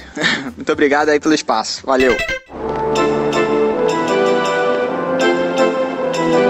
Falei o meu, né? O primeiro que eu joguei foi o o 007, mas o primeiro que eu tive foi o Dr. Mario, que ele vinha no meu 64, o 64 que eu comprei, que era um com um controle roxo transparente, maravilhoso. Tenho ele até hoje guardado aqui. Nossa. E o Dr. Mario era o jogo que acompanhava na caixa, né? E era um jogo legal, mas eu, eu queria mesmo era jogar um Zelda, né? Quando eu comprei o 64, então eu tinha uma certa frustração. Ao mesmo tempo que eu gostava do jogo, eu ficava meio, putz, podia ser um Zelda, né? E eu demorei pra ter outro cartucho. Caraca, ainda mais Dr. Mario, cara. Tipo assim, você compra o Nintendo 64, poderoso videogame, vai jogar uma variante de Tetris. pois é. Mas ó, o 64 foi o meu primeiro console da Nintendo. Então, é justo dizer que o Dr. Mario foi o primeiro jogo da Nintendo que eu tive, cara. Então, assim, me marcou, né? Pra bem ou pra mal, ele me marcou. Hoje eu gosto do jogo. Na época, quando criança, eu era um pouco revoltado. Queria o Pokémon Stadium, né? Mas tudo bem, tá tudo certo. Agora, a gente podia passar por alguns, né, dos jogos mais, vamos dizer, os mais emblemáticos, os mais impressionantes do Nintendo 64. A gente já citou alguns aqui, como o Mario 64, que o Pablo falou, que o Prandas também falou da sua experiência com ele. Mas eu acho que a gente não pode fazer um programa sobre Nintendo 64 e não falar sobre um dos jogos mais impressionantes de todos os tempos. Para alguns, o maior de todos os tempos, que é o Ocarina of Time, né? Eu acho que não tem como a gente não comentar. A gente falou bastante do Ocarina naquele programa que o Pablo gravou com a gente sobre Zelda. Mas a gente vai voltar e falar mais aqui, porque o Ocarina a gente gosta de falar. Qual foi o primeiro contato com vocês, gente? Como foi jogar Ocarina of Time na época em que vocês jogaram pela primeira vez? Bom, o meu contato, vou começar falando antes, porque o meu contato não foi jogando, né? Foi escrevendo sobre. A gente sabia, quando a Nintendo World saiu, que a capa ia ser Zelda Ocarina of Time em algum momento. O jogo tinha sido anunciado para 26 de novembro de 98. A revista estreou em setembro de 98. E minha memória hoje tá incrível. Gente, eu tô impressionado, Pablo. Como você lembra as datas de tudo. Eu Caraca. tô orgulhoso. 23 de novembro de 98, desculpa. Essa é a data de lançamento. Por quê? Foi o primeiro texto que eu escrevi pra Nintendo World. Eu escrevi antes de entrar na revista. A gente tinha tanta certeza que eu ia ter que escrever uma grande matéria sobre Zelda e eu peguei, a equipe era minúscula, tinha três pessoas na Nintendo World nessa época. Eu falei assim, deixa que eu faço. Por quê? Porque eu já tinha jogado Link to the Past, eu conhecia Zelda e eu tinha uma expectativa porque eu tava trabalhando na Nintendo anos antes, então a gente falava muito do Zelda do Nintendo 64. A revista Nintendo Power tinha muita matéria, então assim, para mim o hype existia desde 96, desde que eu entrei na Nintendo a gente falava, vai ter um Zelda pro 64 e vai ser incrível. Então, quando eu fui pra Nintendo World, eu já sabia que o Zelda ia ser um assunto que tava na minha mão. Eu recebi o conteúdo da revista Nintendo Power muito adiantado. E eu recebi o conteúdo daquele guia que vinha junto do jogo. Não sei se vocês lembram, quando o jogo foi lançado no Brasil, ele veio numa embalagem grandona, diferente. O cartucho era dourado, né? Era um dourado diferente do dourado norte-americano, mas também era um cartucho dourado, um caixotão e um manual dentro, um guia especial que cobria até a barriga do Jabu Jabu, não sei, era até os primeiros três pequenos templos, não é uma coisa assim, Era os gente? primeiros três pingentes, aí é quando você podia pegar a Master Sword e É, virava essas adulto. coisas que estavam escritas em papel. Como a Nintendo brasileira ia dar o guia também, pra quem comprasse o Zelda, aí eu recebi esse conteúdo antes. Uhum. Você foi na fé, né? Escreveu ali, assim, acreditando mesmo. Basicamente era uma mistura de tradução com uma adaptação carinhosa, né? E eu fiz um texto de abertura super apaixonado, falando que era o dia mais importante da história dos games. E olha que acertou, no fim das contas, acabou sendo mesmo, né? Pois é, Ocarina não. of Time muito influente. Acho que a gente é, é influente, mas é muito dessa influência veio antes, porque havia uma expectativa que não havia pra nenhum jogo. Eu acho que a expectativa do Zelda Ocarina of Time em 98 foi maior do que a expectativa do Nintendo 64 Caraca. em si. Por quê? Porque ninguém sabia o que esperar desse negócio e o videogame demorou pra engrenar. Essa é a verdade. Só que o Zelda, as pessoas já estavam esperando há dois anos e já sabia-se qual era o potencial do 64. Então, assim, ah, é isso que a Nintendo faz com o Mario? Imagina o Zelda usando esse mesmo sistema 3D. Então, por isso que havia uma expectativa tão grande. Então, você falar, é o dia mais importante da história dos games até o momento, é porque pra gente era mesmo e acabou se desenrolando de fato. Só que ninguém sabia o tamanho desse negócio, né? E eu me lembro a primeira vez que eu peguei o cartucho americano, quando o Trivela foi lá na redação e levou o Zelda pra gente ver antes de sair, e como era pesado o cartucho. Era um cartucho americano e era super dourado, e ele foi o, cartucho que eu joguei, que eu terminei pra Nintendo World. Eu me lembro do peso dele, o medo de deixar ele cair no chão e perder a bateria que a gente tava jogando, porque tem isso, né? Era uma bateria que salvava dentro do cartucho. Mas é assim, é o Zelda pra mim simboliza muito o meu início no jornalismo. São textos que eu escrevi antes mesmo da revista começar. Eu comecei a fazer aquele texto a história de Zelda, contando Zelda 1, Zelda 2, tudo baseado em sites de internet raros que tinham falando de Zelda, tal, mas eu confiei realmente que o Zelda Ocarina of Time seria um grande jogo, simplesmente porque eu tava vendo um material inédito. Jogar de fato mesmo, eu só comecei a jogar quando a gente teve a sorte de pegar um cartuchinho na mão. Eu não me lembro se demorou pro jogo chegar no Brasil, mas eu tenho aqui uma informação que eu já falei da outra vez. A quantidade de peças, né, de cartuchos que chegaram no Brasil é muito pequena. Era a maior quantidade de jogos de um jogo na história da Nintendo brasileira. mas se você pensa hoje em números absolutos, era muito pouco jogo. Eram 20 mil peças pro Natal, pro Brasil inteiro. Que loucura. O Zelda, ele foi muito forte, né, cara? Eu imagino que todo mundo quisesse jogar o jogo. A gente tava conversando aqui, o Prandas, antes do Pablo entrar pra gravar com a gente, e o Prandas tava comentando que na época do Ocarina ele tava no hype já pra jogar o Ocarina, né? E eu imagino que esse hype ele acabou sendo justificado porque o jogo ele realmente era até difícil de explicar, né? O quanto ele trazia coisas assim que hoje é tão comum você vê, você joga um The Witcher da vida e você travar a mira no seu inimigo é uma coisa comum, é um pontinho branco ali quase invisível em cima cima do inimigo. E na época era o, o Z-Target, né? Aquela mira da, da Navy grande, mas na época isso não tinha. Então foram tantos conceitos que a gente viu surgindo no Ocarina que é muito louco você olhar para trás e ver tudo isso num jogo só. Fernando, como foi a sensação para você, cara? Você lembra do seu sentimento jogando Zelda? O quanto ele marcou você? Se ele foi realmente muito marcante para você? Cara, lembro e lembro vividamente, assim, foi um jogo que me marcou muito, ao lado de outro game que saiu naquele ano, que foi o Metal Gear Solid 1. São dois jogos que me marcaram demais, assim,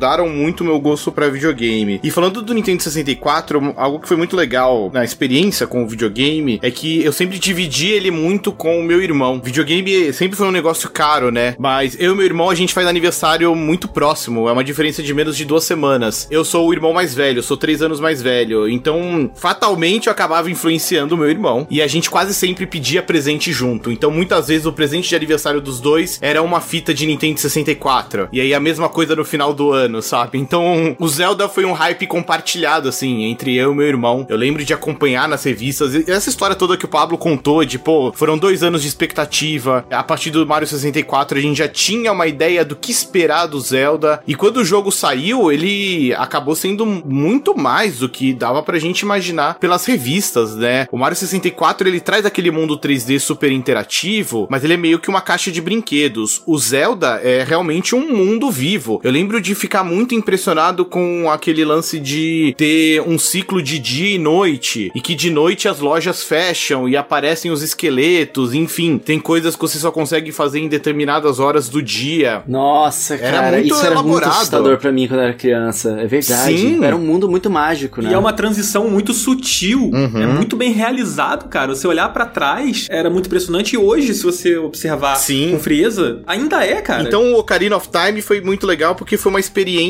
muito compartilhada com o meu irmão, porque se eu não tava jogando, provavelmente ele ia estar jogando. Então a gente trocava dicas e mostrava um pro outro as coisas legais que a gente descobriu. E é um jogo que assim, a gente acabou terminando várias e várias vezes juntos e tentando usar armas diferentes pra vencer o chefão final. E é um jogo cheio de segredos, né? Que tem coisas que você pode simplesmente terminar o jogo sem ter visto, né? Aquela quest da Big Goron Sword que você consegue a espada, ela quebra, tem que fazer todo um rolê pra conseguir forjar a espada que fica de verdade. Mas falando de segredos, acho que o que eu mais gostaria de destacar é que tem aquele minigame de pescaria. Pra quebrar o controle, né?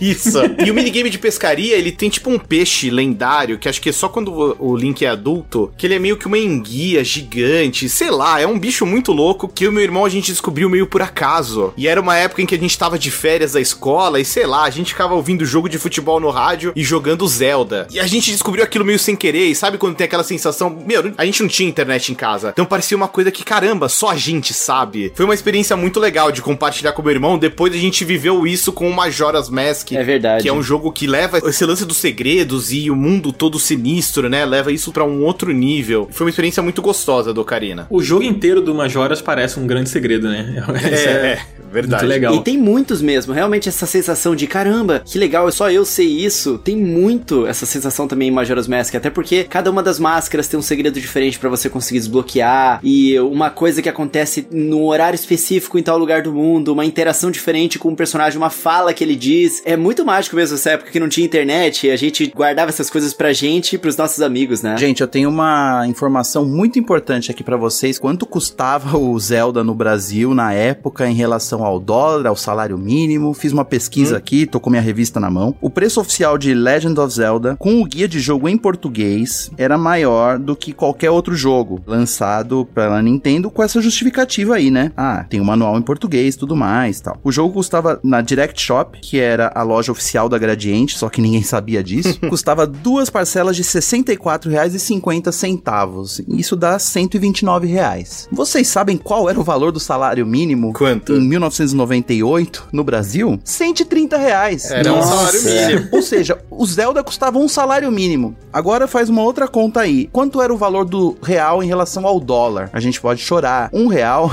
quer dizer, um dólar equivalia a um real e vinte centavos. Bons tempos. Bons tempos. Então, se você multiplica 1,20 por 129, digamos assim, a gente tem o valor do real do Zelda no Brasil. Eu vou fazer essa conta agora. O Zelda custava no Brasil 155 dólares. Rapaz. Caraca. E o videogame, o 64, já estava com um preço novo nessa época. Já tinha sido lançado fazia dois anos e meio, dois anos e pouco, e custava três parcelas de 123 reais, o que dá 370 reais. 369 reais em dólar O cálculo ao vivo. era 310 re- dólares no console. Não era tão caro assim. O console foi lançado a 300 dólares em 96. Então, dois anos depois, o videogame custava no Brasil a mesma coisa. Só que o game era muito caro. Pagava o valor de um salário mínimo, 130 reais. Na verdade, eu fiz a continha meio errada, né? Porque eu tenho que dividir 130 pelo valor do dólar. É isso. O Zelda custava 110 dólares no Brasil, o jogo. Nossa, Caraca. muito caro. É uma grana, assim, se você comparar hoje, é como você pagar no Zelda 2 600 reais. Era um negócio que realmente era muito caro e era um grande evento mesmo, né? É Até dá pra entender por que, que era um- uma expectativa tão gigantesca, porque pra justificar isso, que eu imagino que também não devia ser barato até mesmo pros gringos, é lógico que pra gente é muito pior, era um grande evento da indústria dos games, tava todo mundo prestando atenção na, na grande coisa que ia ser lançada, que ia ser tão incrível e tão cara, né? E pra poucos, né? É verdade. Ei, não acontecia tanta coisa, né? Se você for pensar que tinha a Nintendo fazendo isso, tinha a Sony lançando jogos do PlayStation e se preparando para lançar o Play 2 no ano seguinte. Você tinha aí um Dreamcast saindo em 99, né? 9 do 9 de 99 foi quando a Sega fez sua última tentativa de console e a Microsoft ainda não e tal, e tinha umas outras tentativas. Então assim, ah, e tinha PC, né, nessa época também, mas assim, era uma coisa bem específica. Então, a Nintendo lançando jogos pro seu console, mesmo quem não era do mundo da Nintendo ou não tinha Nintendo, estava prestando atenção nisso. Era importante. E no Brasil, as pessoas que não tinham Nintendo 64 queriam ter um, porque sabiam, era caro demais, tal, mas tinha jogos, a maioria, na verdade, todos os jogos só podiam ser jogados nele. E é aí que você começa a ver o como esse console era bom e foi uma judiação ele não ter feito sucesso. Se você tenta fazer uma listinha de 25 jogos essenciais no 64 e você vê que sua lista vai ter 30 jogos, 40. Por quê? Porque só tinham lá e a gente tem uma memória afetiva enorme e esses jogos eram realmente bons. Se você pega jogos do PlayStation lançados na mesma época, mesmo PlayStation 2, mas a Nintendo tinha a Rare fazendo jogos só pra ela e eram umas coisas incríveis. A gente sabia que os jogos iam ser perfeitos. Quem tinha PlayStation nessa época não dava o braço a torcer. Falava assim: "Ah, mas eu tenho um monte de jogo aqui e tal". Mas meu, não se comparava, não dá pra comparar. É uma judiação que tão pouca gente jogou Nintendo 64, no meu entendimento, e jogou as coisas realmente boas dele, porque eram muito boas e não tinha nada igual nos outros consoles. E eu não falo isso como nintendista não, eu É. falo isso assim de uma maneira muito crítica à Nintendo, olhava e falava assim: "Que merda, né? Putz, só a gente faz". Mas daí ela lançava um Conquer Bad for Day, cara, não tinha nada igual. Cara, esse jogo, meu Deus. Eu joguei muito esse jogo, muito. Sua mãe deixava, cara, porque era só palavrão. Deixava. Pesado, pesado. Eles não ligavam muito, não. O meu, eu tinha um primo que ele ficava meio bravo, assim, porque ele jogou lá em casa, ele amou o jogo, só que a mãe dele foi pesquisar, comprou a Nintendo World, e a Nintendo World tinha as páginas pretas, eu lembro, do Conker's Bad for Day. Tudo que tava escrito eram páginas pretas, assim. Tava falando que o jogo tinha muito palavrão, que era isso, que era aquilo, cheio de violência, não sei o que, e ela proibiu ele de jogar, e ele ficava bravo com ela por causa disso. Ela vinha, ai, você joga isso? Você não acha que isso é, não é pra sua idade? Minha tia falava pra mim, tentando me convencer a não jogar, cara. Cara, eu lembro quando o Trivela falou: vocês não sabem o jogo que eu tô traduzindo agora, vocês vão ver, é incrível, né? Porque esse jogo teve legendas em português. Tô errado? Olha só. Tô O errado? Conker não, não. O, que- o, o que teve acho que foi o Shadow Man, lembra? Não, o Shadowman teve o- e o South Park também, mas eu me lembro que o Trivela se divertiu muito traduzindo o conteúdo do Conquer Bad for Day, porque ele tinha que descobrir maneiras de falar os palavrões. Ah. Escrever os palavrões sem agredir a família brasileira, né? A, fami- a Nintendo era all ages, esse jogo não era pra todo mundo, esse jogo era um dos primeiros jogos da Nintendo, publicados pela Nintendo, que não era pra todas as idades. E eu me lembro dele tentando ver como ele ia traduzir certas baixarias faladas no jogo pro português. Agora eu não lembro se era pro manual de instruções ou se era pro jogo em si, mas eu lembro disso aí, tanto que a matéria da Nintendo World foi ele que escreveu. Uma das melhores matérias que a Nintendo World publicou foi essas palavras do Trivela sobre o Conker. Por quê? Porque ele era o Conker vivo, né? O Trivela era o Conker brasileiro.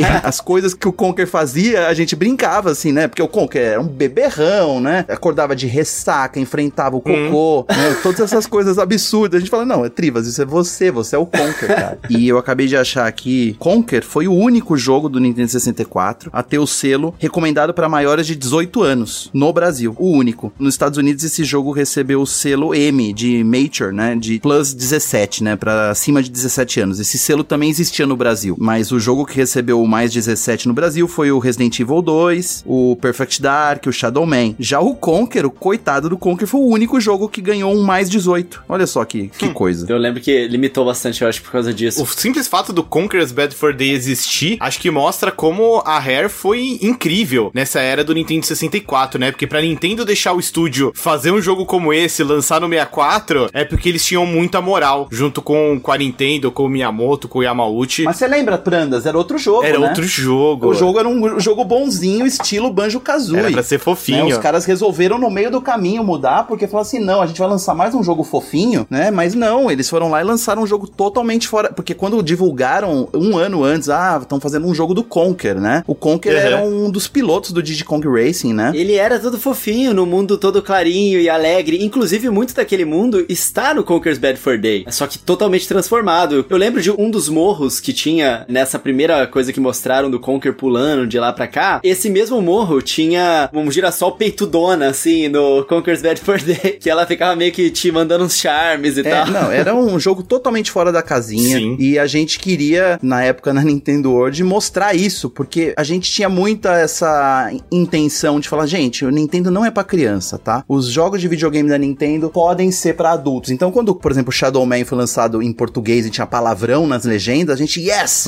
Né? Que bom, temos um jogo de adulto pra mostrar pras pessoas. Contei já essa história, a gente colocou na capa o Shadow Man com a imagem da embalagem, que é o Shadow Man apontando um canhão pra cara do público, né? e a gente mandou a capa pra aprovação na Nintendo of America e a capa voltou, falando: não, não, vocês não podem colocar uma arma na capa da revista. Mas, gente, a imagem que vocês deram pra gente, a imagem do jogo. Não, não, a Nintendo é uma revista de família, não pode ter revólver na capa, vocês estão loucos? Tá bom. Então a gente foi lá e deu um close na cara do Shadow Man. A gente ficou muito puto, porque, nossa, não vai vender nada essa revista. Porque antes era assim, é um cara fodão sem camisa apontando um canhão. Não, você vai lá põe um close e o cara parecia, sei lá, um cantor de rhythm and blues, assim, e obviamente essa edição vendeu muito pouco. edição 12, eu lembro. Eu bem. lembro dessa capa. Bom demais, bom demais. Vem cá, Coelho. Fala algum outro jogo que marcou você, cara, do Nintendo 64. A gente já falou de Zelda aqui, a gente falou do Majora, a gente falou do Ocarina, falou de Conker, falamos de Mario 64. O que mais que a gente falou? A gente já falou de muita coisa, cara. É muito jogo. Mano, tem muito jogo que marcou, muito. O Conker's Bad for Day era incrível. Os modos multiplayer dele tinham várias coisas diferentes. Mas falando em modo multiplayer, teve um jogo que, essa eu vou até roubar de você, Dan. Ele literalmente explodiu a minha mente quando eu joguei pela primeira vez. Caraca, aquilo ali era uma transformação surreal. Pokémon Stadium. Meu irmão, Pokémon Stadium foi bizarro, cara. É, né? Você sair do Game Boy com aqueles sprites, todo 2Dzinho ali, poucos pixels, pro boneco 3D com narração. O cara lá, do narrador lá no meio da partida ficava: E aí, o Pikachu fez não sei o que? Uau, que incrível! O cara falava no meio da batalha. Mano, aquilo ali era incrível, assim. Sério, Pokémon Stadium me marcou demais. Foi um jogo que mostrava o poder do Nintendo 64, digamos assim, né? Sem contar que ele tinha multiplayer também, Não, né? o Pokémon Stadium, ele era nos videogames o que era o desenho pra gente que jogava e podia ver no desenho aquela ação acontecendo de uma forma mais elaborada, né? Mas a, gente nem imaginava, que quem teve o Game Boy Color, quem jogou Pokémon lá atrás, não imaginava poder ver no videogame os Pokémons daquele jeito, né? Não naquele tempo. E quando o Pokémon Stadium surgiu, era uma pancada na cara. tipo assim, você tava imaginando isso aí, ó, tá aqui, ó, é assim. Cara, era demais o jogo. E você poder conectar o seu cartucho no Nintendo 64, Cara, cara, você você fazia tudo, né? Realmente, ele era completo. Você tinha aquele acessório, né? Você colocava o cartuchinho e levar o jogo pra dentro do Nintendo 64 e você ainda podia acelerar a ação, né? Sim, é, cara, você poder passar os seus monstrinhos do Game Boy pra ver eles em ação era uma sensação muito única, né, cara? Acho que todo mundo que era fã de Pokémon, que curtia Pokémon, deve ter tido essa ansiedade pra poder botar as mãos no Pokémon Stadium e fazer isso, né? Brandas, você teve um contato com o Stadium? Você curtia Pokémon nessa época também? Ou pra você não, não teve esse impacto? Cara, eu curtia. Eu não tive o Pokémon Stadium, mas um amigo meu na escola tinha. E eu lembro de ficar muito impressionado com a possibilidade de você transferir, né, os seus monstrinhos do Game Boy pro videogame 3D, né? Aquilo foi uma experiência muito louca, porque eu joguei demais Pokémon Red no Game Boy, depois joguei bastante Pokémon Gold e poder ver os meus monstrinhos em 3D na TV foi bem impactante. Mas em geral, sim, Pokémon não foi algo que se destacou tanto pra mim no 64. Teve o Pokémon Snap Snap, que foi maravilhoso. Aquilo foi bem marcante. Fantástico. Mas acho que pra mim, assim, o Nintendo 64, ele- eu joguei bastante algumas coisas da Nintendo, né? O Mario, os Zeldas, Mario Kart. Star Fox 64, eu sou absolutamente apaixonado, assim. Eu tenho frases inteiras na minha cabeça. É, Eu tenho uma memória muscular muito forte da primeira fase do jogo e de outras fases. Hey, what's the big idea? Cara, me assustei aqui. Eu falei, meu Deus, será que eu cliquei em algum vídeo aqui? Maravilhoso. Eu adorava o Falco falando aquele o Jeez Louise, what is that? Mas, cara, pra mim são os jogos da Rare, assim, são um grande destaque mesmo do 64. O Banjo-Kazooie, o GoldenEye, depois o Perfect Dark. Cara, são- foram jogos, assim, que, que explodiram minha cabeça. Sandra, fala direito o nome do jogo. Fala direito. É Goldinei. Goldinei. Cara, Powerline era maravilhoso. O pessoal pedia dicas do Goldinei, cara. E fugindo um pouco assim de Rare e Nintendo, eu acho que o 64 me marcou muito também pelos jogos de Star Wars. Teve o Shadows of the Empire, né, bem no começo. Nossa. Todo mundo falava mal desse jogo, mas eu gostava. Era bem Eu legal. joguei bastante esse, cara. E depois o Rogue Squadron. Cara, o Rogue Squadron eu acho ele maravilhoso, assim, como ele transportou pro videogame a sensação dos filmes, né? Os gráficos, os efeitos sonoros, de uma maneira que nunca tinha acontecido. É, Rogue Squadron é um dos jogos mais, assim, incríveis do Nintendo 64. Inclusive, saiu há pouco tempo um Star Wars de nave, né? Que, inclusive, o nome é parecido, né? Que acho que é Squadrons, acho que é isso. É. E quando eu peguei pra jogar, eu peguei. É muito ruim isso, né? Mas eu peguei com aquela expectativa de será que finalmente vou ter um novo Rogue Squadron pra jogar, sabe? E obviamente não atendeu minhas expectativas, foi triste. O jogo é bom até, mas o do 64 pra mim bateu muito forte também, Prandas. Mas eu queria, você citou o Pokémon Snap, eu tenho uma história com o Pokémon Snap que eu conheci o Pokémon Snap por acaso. Tipo, eu também não tive o Pokémon Stadium em casa, eu peguei emprestado de um amigo e cheguei a alugar muito tempo depois. Pokémon Stadium era o jogo que eu mais queria ter quando eu peguei o 64, porque eu queria muito jogar Pokémon, eu sempre fui muito fã de Pokémon, não é surpresa pra ninguém que tá ouvindo aqui, falo sempre, mas só tinha uma locadora próximo da minha casa, né, que alugava jogos de Nintendo 64. E toda vez que eu ia lá, o Pokémon Stadium já estava alugado, sempre. E eu ia sábado, eu ia sexta, eu ia domingo com a minha mãe, coitada da minha mãe, um beijo pra minha mãe, ela estiver ouvindo esse podcast. É, ela ia comigo lá sempre. Eu tenho a memória, gente, da minha mãe chegando no balcão e era um senhorzinho que atendia. E ela falava: O Pokémon Stadium tá disponível? Ele falava: Não tá, não, senhora. Sei que. A minha mãe: Nossa, mas esse jogo nunca tá disponível. Ele é, as, as crianças gostam muito desse. Eu me lembro disso. Queria lembrar o nome desse cara. A gente voltava na outra semana. Aí a minha mãe: E agora? O Pokémon Stadium tá disponível? Ele: Poxa senhora, já chegado mais cedo, não sei o que. E aí um dia minha mãe ela perdeu a paciência. E ela virou e falou assim: Não é possível, você não tem nada de Pokémon aí não pra alugar, pro meu filho jogar. E aí ele falou: Olha, tem um outro Pokémon aqui que é esse aqui. E aí era o Snap. Eu acabei alugando por acaso, eu não conhecia o jogo. Eu levei pra casa e eu me apaixonei pelo Pokémon Snap de um jeito assim, que depois eu até comprei a fita. Mas eu lembro da minha mãe falando assim: Por que que esse cara nunca falou pra gente que tinha um outro Pokémon? Verdade, né? Pô, todo final de semana a gente tava lá e ele nunca falou que tinha outro, Não sabe? tava nada. É assim, eu não sei se também tava alugado, mas sei lá. Eu acabei conhecendo por acaso, me apaixonei pelo Snap. Enfim, essa história. Eu tenho até hoje meu Muito cartucho bom. do Snap com a caixa aqui, guardado, tá aqui. E aí, gente, Pedro aqui. Eu nunca tive um Nintendo 64 também. Eu sempre tive jogos e videogames, tudo da SEGA, né? Meus tios compravam essas paradas pra mim. Meus pais nunca foram muito afim, não. Quem comprava eram meus tios. E era sempre assim: Master System 123, Mega Drive, nananã. Quando eu tava esperando o Dreamcast, não chegou. Aí também fiquei sem Dreamcast, sem. Enfim, de qualquer forma, a melhor experiência que eu tive com o Nintendo 64 foi quando eu tava na casa do meu primo. E aí eu não queria ter ido pra lá, na verdade, né? E aí, pô, eu tinha acho que tinha 8 anos, cara. E simplesmente ele falou assim: ah, não, Gabriel vai chegar. Eu falei: quem é Gabriel? Ele, não, meus amigos. E, tipo assim, como eu sou filho do filho mais velho ali da família do meu pai, então todos os meus primos eram muito mais velhos que eu. Então, ah, daqui a pouco o Gabriel tá chegando aí. Eu falei: quem é Gabriel? Ah, que não sei o que, jogar videogame. Ah, não, fica aí, primo, aqui não sei o que. Pá, quando chegou, ele veio com uma caixa de ferramenta. E dentro dessa caixa de ferramenta tinha um Nintendo 64 com o Mario Kart 64 e quatro controles. E eram tipo nove pessoas. Cara, foi o evento do dia. Assim, ninguém saiu dali até 8 horas da noite.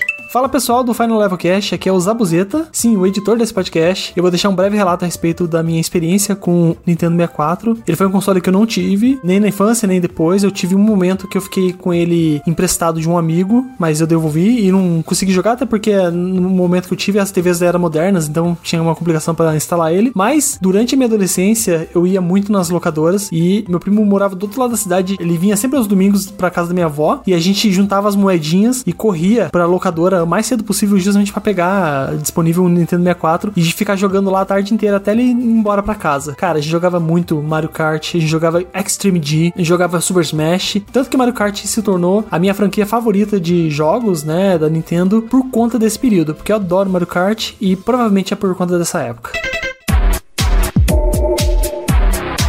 Mas em termos de jogos impressionantes, o Pablo, você citou o Resident Evil 2, que, caraca, era impressionante esse jogo no Nintendo 64 também. 512 mega, eu lembro. Era um cartucho muito pesado. Literalmente pesado. Ele era quase o dobro de um cartucho normal, se você colocasse numa balancinha. E era difícil de achar. Não tinha para vender aqui no Brasil, porque era caro. A gente conseguiu ele numa locadora. A gente ralava, viu? Não era todo jogo que a gente tinha. A gente só tinha os jogos First Party pra jogar na revista. Caraca, Pra cara. certas coisas a gente tinha que alugar e a gente tinha um contato lá umas locadoras no bairro da Aclimação que o cara falava, ó, vai chegar não sei o que. Ah, então beleza, já reserva aí pra gente que a gente tem que fazer o detonado desse negócio. Tinha coisas que a gente dependia de alugar também, cara, estando na revista da Nintendo, né? O que era uma vergonha. Eu me lembro, por exemplo, o jogo Missão Impossível, vocês lembram? Esse jogo é de 98 e tal. Jogo simples. Ah, eu lembro, cara. Nossa, tinha uma missão que você tinha que pegar a cara de um dos convidados é. e fazer uma máscara e colocar na sua pra se disfarçar. Eu lembro Parece desse jogo. Hitman, né? Se você for pensar assim, ele tinha várias missões que parecem umas coisas que o Hitman faz hoje nos Total, jogos. verdade. E, cara, eu encalhei, continuei na próxima edição, né? Continuei jogando, vamos lá, aluguei o jogo de novo. Olha aí, alugando Missão Impossível. E aí, não consegui terminar de novo. E não deu tempo. Eu falei, ó, não vai dar tempo de terminar. Era muito chato. Tinha aquela missão que o cara tinha que. O Ethan tinha que descer pendurado, né? Os lasers. Insuportável. Era impossível mesmo. Era ruim, cara. E a gente deu capa pra ele. Terminei a matéria, falei, não consegui terminar. Ele falou, mas como? Como a gente vai dividir um detonado em três Ah, eu edições? Eu falei, lembro sorry, disso, eu não Deus. consegui terminar. E aí a gente detonou o Missão Impossível na edição 2, 3 e 4, cara. Olha que vergonha. Nem o Zelda mereceu tanto espaço. Na verdade, o Zelda Ocarina of Time a gente detonou em três partes também e tal, mas sempre tinha essa desculpa, né? O jogo é muito grande e tal, não sei o que, tudo bem. Mas Missão Impossível? Então era isso. Uma das minhas vergonhas é isso. Eu não consegui terminar. E depois disso, quando eu percebia que eu não ia conseguir jogar um game, terminar, eu passava pra outra pessoa. Daí a gente pegou e contratou um colaborador, camarada chamado Eduardo Fidelis, maravilhoso, conhecido como Cebola, que trabalhava numa locadora e é muito amigo nosso, que era o nosso detonador pro. Então a gente recebia umas coisas cascas, assim, tipo Perfect Dark. Cara, você precisa detonar esse negócio. Ele ia lá e entregava um detonado em quatro dias, o que a gente achava absurdo e impressionante. Lá dentro a gente não conseguiria fazer, assim. Ele fez um detonado do GoldenEye, que saiu na primeira edição especial da Nintendo World, uma com a capa dourada. Tinha Zelda, Link to the Past, GoldenEye e Nossa. aquela revista que tinha o pôster, né, de Pokémon, dos 150 Pokémon. Foi, acho que, uma, a segunda edição mais vendida da história da Nintendo World por conta desse pôster. E tinha o detonado do GoldenEye lá, que era incrível. Daí a gente falou, meu, esse cara pode pegar qualquer detonado pra fazer. E foi isso. Eu nunca mais peguei um detonado na Nintendo World, porque eu era uma vergonha como detonador. E ele tinha o trabalho do sonho já naquela época, que era jogar videogame pra poder fazer essas paradas pra galera. Ele não né? Concordaria com você, cara. Sonho nenhum. Ele não dormia. Não, mas até hoje é assim, né, Pablo? Cara, a gente quando recebe um jogo assim pra fazer análise no canal com antecedência, eu sempre tô desesperado correndo junto com a minha equipe ou alguém assim, porque eh, nunca mandam com muita antecedência pra gente, né? E tem que ficar virando noite, madrugada, fica sem dormir. Já era assim, É, né? e não, e os recursos eram escassos. Por exemplo, esse cara, ele tinha que jogar o game de madrugada. Só que ele não tinha um computador e placa de captura em casa, porque a gente tá falando do ano de 1999, né? As pessoas não tinham. Então o que que ele fazia? Ele ligava o videogame dele no videocassete. Hum, E ele gravava a performance dele no videocassete. meu Deus. Pegava essa fita, levava até a redação, sentava lá na salinha que tinha a placa de captura, colocava a fita no videocassete, ia assistindo o que ele tinha jogado e capturando as telinhas de acordo com o texto que ele tinha escrito. E daí ele colocava tela 1, tela 2, e daí no texto tava lá: Joana Dark anda pra frente e pega a caixinha que tá debaixo do não sei o que, tela 1. Daí a gente sabia na hora da diagramação que era ali que a gente ia colocar a foto, que era uma captura de uma pessoa que gravou no videocassete. Que rolê, hein? Peguem a revista pra ver, cara. O meu detonado do Zelda, na primeira edição lá, telinhas lindas. Por quê? Porque não eram as telas de eu jogando. Mas depois, quando eu fui realmente jogar, era captura mesmo, placa de captura, uma coisa bem tosca, jogando e apertando o botão durante. E lembrando que antes disso, as revistas não tinham esse recurso. Era Foto. máquina fotográfica na frente da tela da televisão. E aí era um esquema ridículo de escurecer toda a sala, colocar a câmera num tripé, não usar flash, e sempre sai uma merda as fotos, né? Então, ainda bem que quando a gente começou a fazer Nintendo World já existia o recurso da captura de imagem, porque os coitados da Ação Games, da Videogame, da Super Game Power, coitados, eles tinham que tirar foto da tela, da É televisão. o que tinha, é o que dava, né? Loucura. Que horror. bons tempos, vai, bons tempos. Desculpa aí lembrar né, dessas coisas cheias de poeira, gente, mas é isso aí. Nossa, é muito legal. Eu fico entretido aqui ouvindo meu próprio podcast. É, sou um ouvinte ou estou gravando também? A gente não pode encerrar esse programa, esse papo sobre Nintendo 64, sem falar sobre Super Smash Bros. Eu acho que o Prandas não me perdoaria. não nos perdoaria e não voltaria mais aqui se a gente não falasse sobre Super Smash Bros. Prandas, eu sei que você é um baita fã de Smash, né? Principalmente o Ultimate, que é um jogo que você tá sempre falando que curte. E como é que foi a sua relação com o Smash Bros. do 64? A paixão nasceu ali pra você? Cara, mais ou menos, pra falar a verdade. O Smash Bros. foi um jogo que eu conheci e acompanhei muito mais das revistas na época. Um amigo meu, mais ou menos próximo da escola, tinha o jogo, mas enfim, eu não tive muita oportunidade de jogar o do 64. Era difícil de achar em locadora lá em Santos, onde eu morava. Era mesmo. Então, assim, eu lembro de ficar muito no hype, de achar a ideia muito louca, porque, meu, era o Mario batendo no Link, na Samus, no Yoshi, né, no Donkey Kong e tal.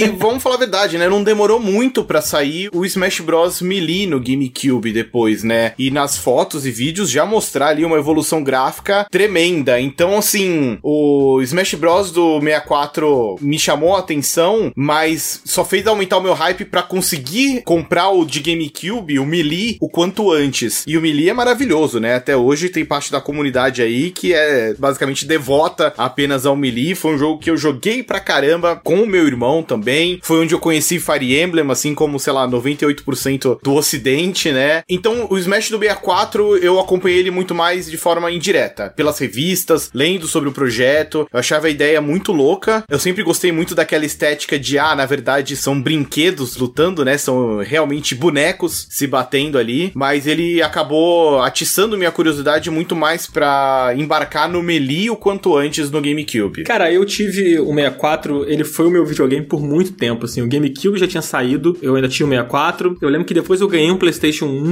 e aí eu tive em paralelo, assim, os dois videogames, mas o 64 era o videogame que eu mais jogava. Mas apesar disso, as fitas, elas continuavam sendo muito caras, mesmo com o 64 já tendo um tempo de vida. Na escola, assim, se não me engano, na minha sétima série da escola, o 64 já era um console, já tava bem rodado, um amigo que estudava comigo, o 64 dele tinha estragado, e aí ele me deu quase todas as fitas que ele tinha. Nossa. E, tipo, Nossa. e eram várias fitas. Tesouro, cara. Cara, foi um tesouro. Inclusive, esse amigo é o Edson. Um beijo pro Edson, se estiver escutando aqui. Ele me deu várias fitas. Ele me prestou, na verdade, né? E aí depois ele falou, cara, não precisa me devolver, porque eu não tenho mais o 64. Aí ele até falou assim, passa lá em casa e pega outras que estão lá em casa, né? E aí, nessas fitas que ele me deu, foi quando eu conheci vários jogos que eu não tive a oportunidade de jogar porque eram difíceis de achar em locadora, porque tava sempre alugado, né? Ou mesmo não tinha, né? Entre elas o Resident Evil 2, que o Pablo citou, que era um jogo difícil de achar, e tava nessas fitas que esse meu amigo me deu. O Resident Evil 2, o Smash foi um deles. da hora. Quando eu peguei o Smash, cara, eu nunca tinha jogado, porque nunca tinha locadora. Quando eu joguei ele pela primeira vez, eu, meus primos, sabe, os amigos, cara, virou o jogo, assim, né? Porque eu já tinha o Mario Kart, então era aquele jogo da galera mesmo, Mario Kart 007, mas aí quando veio o Smash, ele virou o jogo número 1, assim. Então eu joguei muito o Smash do Nintendo 64, a ponto de a gente bania o Pikachu, porque o Pikachu tinha teleporte. Roubada. É, o Pikachu era roubado. Aí tinha uma discussão de o Pikachu, o Kirby que flutuava, né? Qual era mais apelão, mas é, o Pikachu era roubado e tal. Nossa, então eu tenho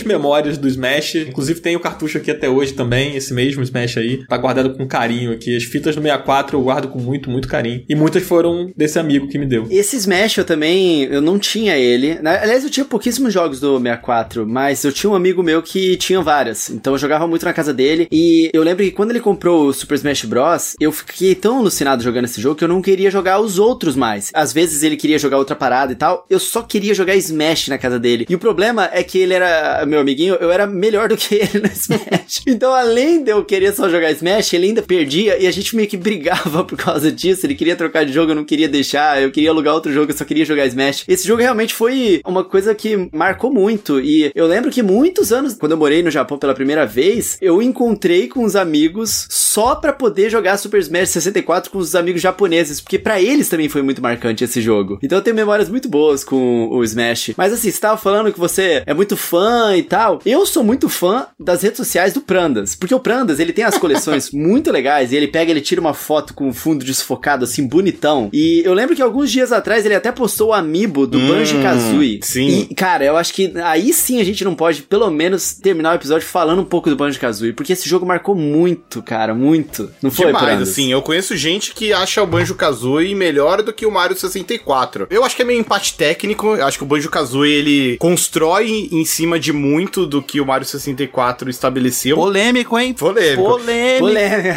Mas ele leva tudo pra um outro patamar, né? O nível de complexidade dos cenários do Banjo-Kazooie é muito maior, né? Os poderes que eles têm e, e é tudo muito encantador, né? Muito. Prandas, eu adorava que a interação entre o Banjo e o Kazooie e os outros personagens, logo na abertura do jogo você sente isso, porque eles fizeram uma música com É. eles tocando. Aquilo tá encravado no meu DNA, aquela musicazinha, de tanto que eu, eu ouvi ela. Eu acho que de todo mundo, É né? muito bom. Eu acho que assim, o Mario 64, ele é um excelente ato de estreia, né, do Nintendo 64, mas o Banjo-Kazooie é onde a, a fórmula chega no seu ápice. Tanto que teve o Banjo-Tooie depois, que também é muito legal, mas ele é meio um pouco mais do mesmo. O Donkey Kong 64 pra mim foi uma decepção. Pra todo mundo É. foi, né, cara? Não entregou. Não. Na época a gente já tinha achado assim, hum, esse jogo é legal, mas porra, não, não rolou não, cara. Sei lá, era chato. Era chato. O Donkey Kong 64 era chato. Ai, era muita coisa pra você pegar e era um jogo muito burocrático. É, exatamente. Sabe, pra você pegar as bananas vermelhas, você tem que estar com esse macaco e você tem que ir lá no barril trocar. Sabe, Pô, eu queria me divertir, sabe?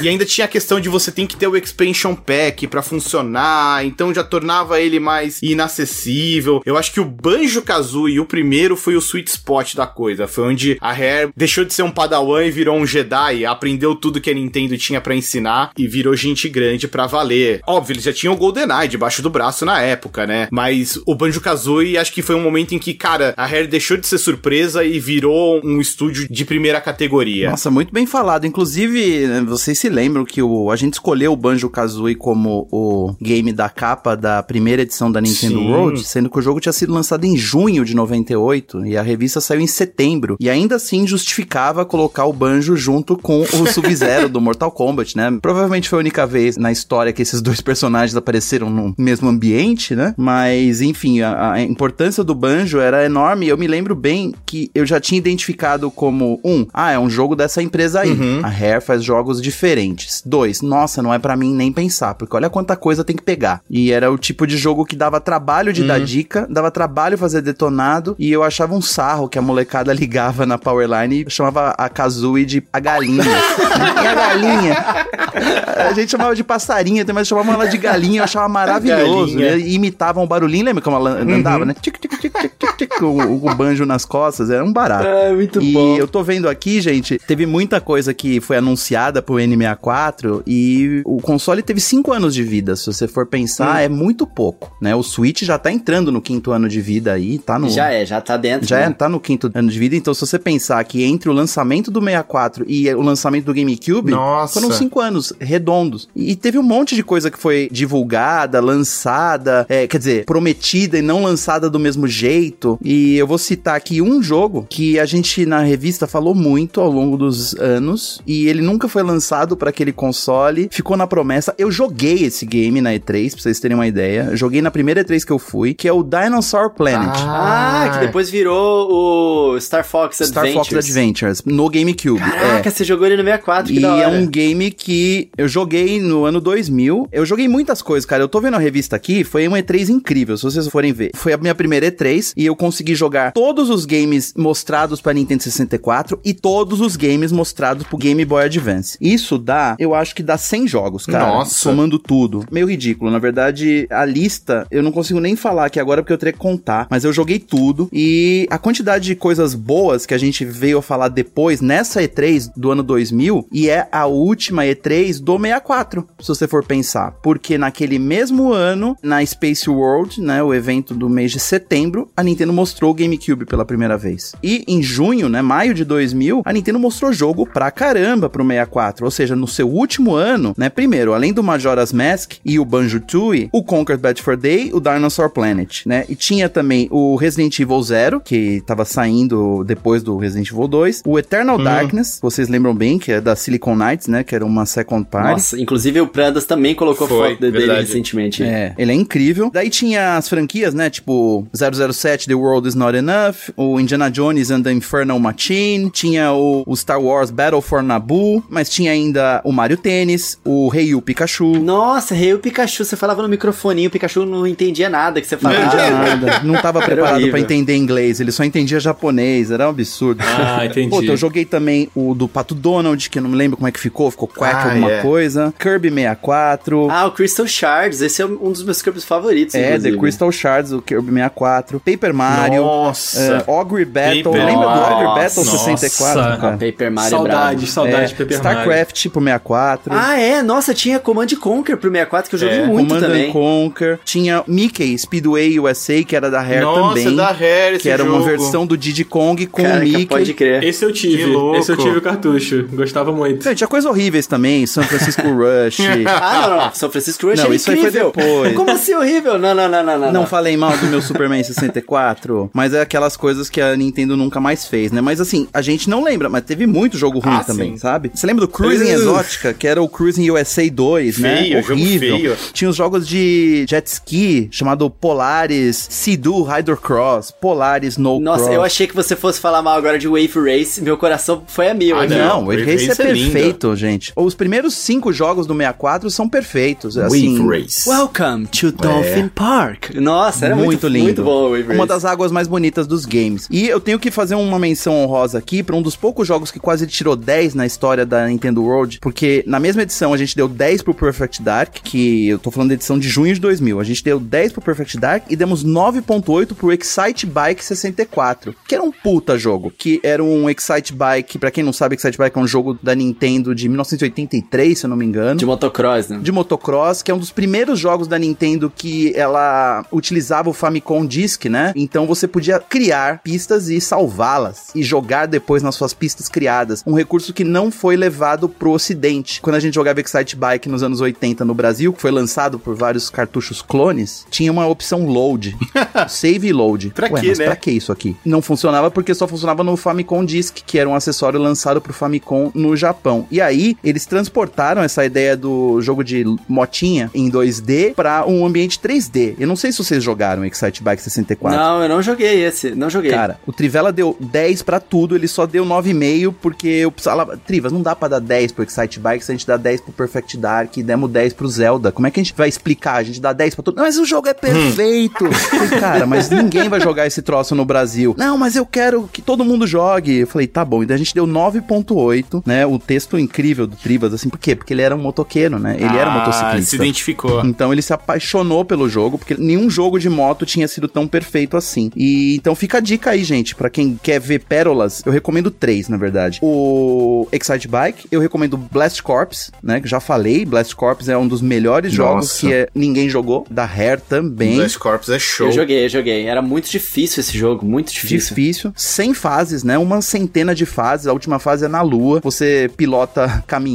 e todo tipo de veículo e tem que destruir coisas, né? Uma premissa que eu não entendo porque não foi repetida. E o terceiro jogo eu não me lembro e depois eu falo pra vocês aí. ah, e o Jet Force. Jet Force Gemini, também da Rare, as pessoas não gostam porque ele parecia muito bobo, muito infantil, mas eu achava um baita jogo. E uma menção rosa ao Star Tennis 99, que é um simulador de tênis com o nosso Gustavo Kirten na capa do jogo. Isso era muito legal. Ele foi a capa do jogo no mundo inteiro, não só a versão que saiu no Brasil. E era a época que o Guga tinha acabado de ganhar o primeiro título dele de Grand Slam, né? O Roland Garros de 97. Pablo, o, jogo de tênis do 64 é Mario Tênis. é isso. Desculpa, sorry, é verdade, né? Não tô desmerecendo o Mario Tênis, né? Mas assim, a Nintendo zoa os esportes, né, gente? A gente sabe. É igual o japonês com o esporte. O japonês não dá valor pra esporte. Basicamente, eles ignoram as regras e tal.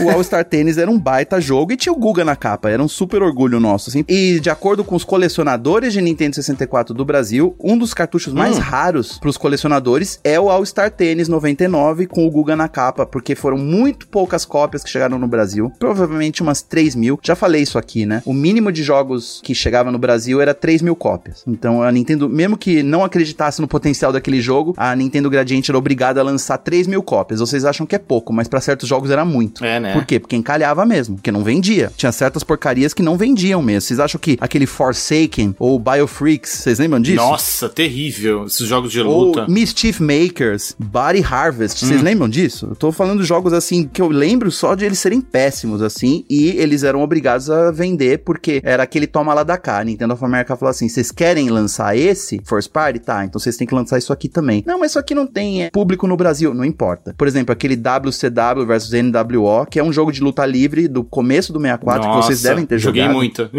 Então, esse foi um dos jogos que a Nintendo lançou no Brasil, obrigada a lançar, e que acabou sendo um puta que sucesso. doida. Vendeu bastante. E a gente dá bastante dica, e a gente- o jogo era inclusive melhor do que os outros jogos de luta livre que foram lançados depois. Esse jogo era muito legal. Eu joguei bastante também. Queria trazer uma informação aqui, Pablo, pegando o lance que você falou do jogo com o Guga na capa. Sim. Só tem dois dele no Mercado Livre aqui do Brasil. Minto, três. Mas com a caixa só tem um e tá 1.500 reais. Jesus Pois é, cara. O colecionador que eu mostrei no meu programa duas semanas atrás, ele falou que o último jogo, um dos mais difíceis que ele conseguiu, foi justamente esse. E é engraçado, porque é um jogo que estava à venda no Brasil no ano 2000. Tava lá. Você podia comprar pela Direct Shop, né? Que era a loja da Gradiente. Que loucura. E o último jogo que eu tinha falado que vocês deveriam jogar é o 1080 Snowboarding. Nossa! 1080 Ah, maravilhoso, maravilhoso, Esse é clássico. caraca. Esse aí Bom é pra realmente. caramba. Esse era bom, Bom demais. Ah, arrebentou.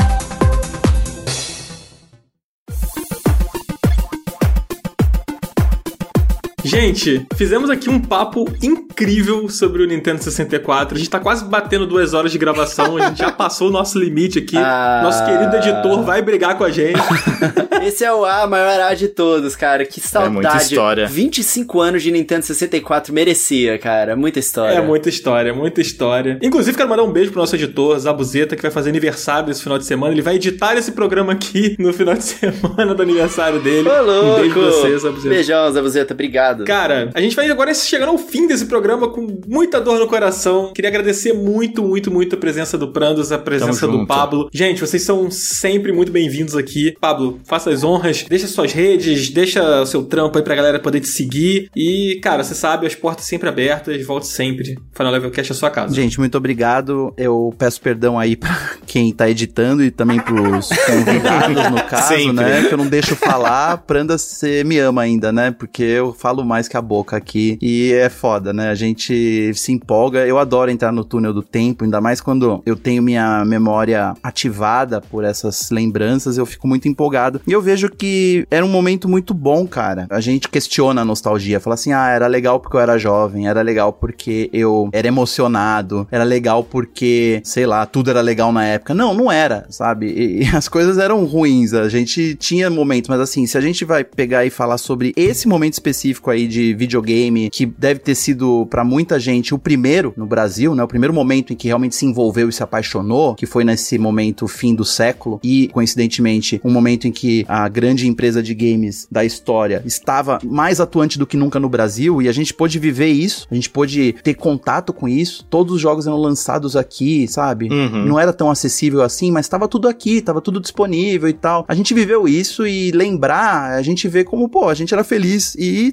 sabíamos, sabe? A gente curtia. Muito, é. É, é uma delícia, na verdade, estar lembrando essa E, história. e eu acho que dá pra gente sentir isso, Pablo, quando a gente lê as palavras de vocês na Nintendo World na época. E eu quero até ler um trechinho aqui. O Pablo me mandou no WhatsApp uma foto de uma Nintendo World que eles jogaram o Mario Tennis na Space World. Não, foi na E3, foi na E3. Foi na E3. e a chamada era Arrasamos a Harry, né? A Rare. E aí tinha uma legenda assim falando: A galera estourou os dedos jogando Mario Tênis. Aí olha só o texto. Numa emocionante partida de Mario Tênis realizada no stand da Nintendo na E3 em Los Angeles, a equipe da Nintendo World, formada por Eduardo Trivela e Pablo Miyazawa, derrotou por 3 games a 1 a equipe formada por dois integrantes da empresa britânica Harry. A partida foi realizada na grama, mas mesmo jogando em terreno favorável, a dupla europeia não teve a mínima chance contra os tenistas brasileiros que demonstraram muita desenvoltura e habilidade com os controles do 64. Ao final da partida, completamente atordoados pela derrota, a dupla da Harry cumprimentou cumprimentou a dupla da Nintendo World com o time do. Great Game e se retirou rapidinho.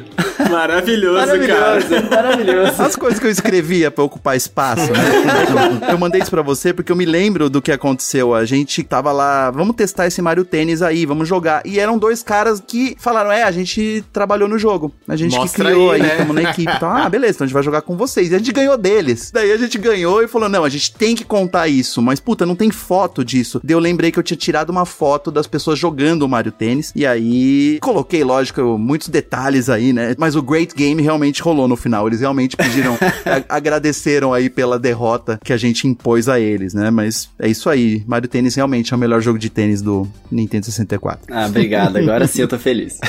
Mas, Pablo, deixa suas redes, o Pablo não deixou, cara. Verdade. A gente- Me procurem no Twitter, Pablo Miyazawa, ou no Instagram, Pablo M-I-Y, Pablo Mi. Tô toda quinta-feira no Terra Game On, às 18 horas. E fazendo outras coisinhas por aí, você logo vai ouvir falar. Eu sempre prometo, mas um dia vai ser verdade. O show não pode parar, né? E você, Prandas? Bom, a galera pode me encontrar no Twitter, arroba Cprandone. No Instagram também tô por lá, é arroba Cprandas. Toda segunda-feira, às nove da noite, eu tenho live no meu canal na Twitch, que é o barra Cprandone. E é isso, me segue nas redes que aí por lá eu comento tudo que tá rolando. É isso. Bom demais. Vocês gostam de fotos bonitas de coleção? Segue Prandas lá no, no Instagram. Recomendo. É, toda quarta-feira, em geral, às vezes eu esqueço ou me enrolo, mas em geral, quarta-feira à noite eu posto alguma coisa da minha É coleção. bom demais. É a Encicloprandas. Muito bom esse nome. Encicloprandas. Exato. Maravilhoso. É isso aí, gente. Agora a gente vai encerrando esse episódio, esse episódio incrível. Espero que vocês ouvintes tenham gostado tanto quanto a gente gostou. Não deixe de seguir o Final Level Cast aqui, ó, Coelho. Não esqueci Ah, gostei, gostei.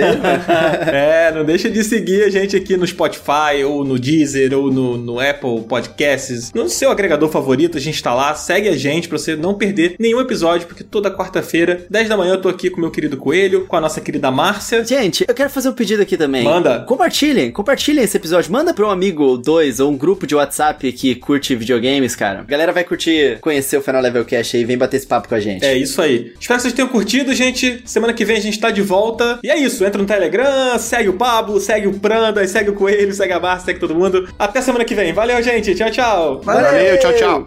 Aprendi, aprendi. Ah, hoje a gente não teve que pedir pro Pranda de mandar o tchau, tchau. Verdade. Este podcast foi editado pela Maremoto.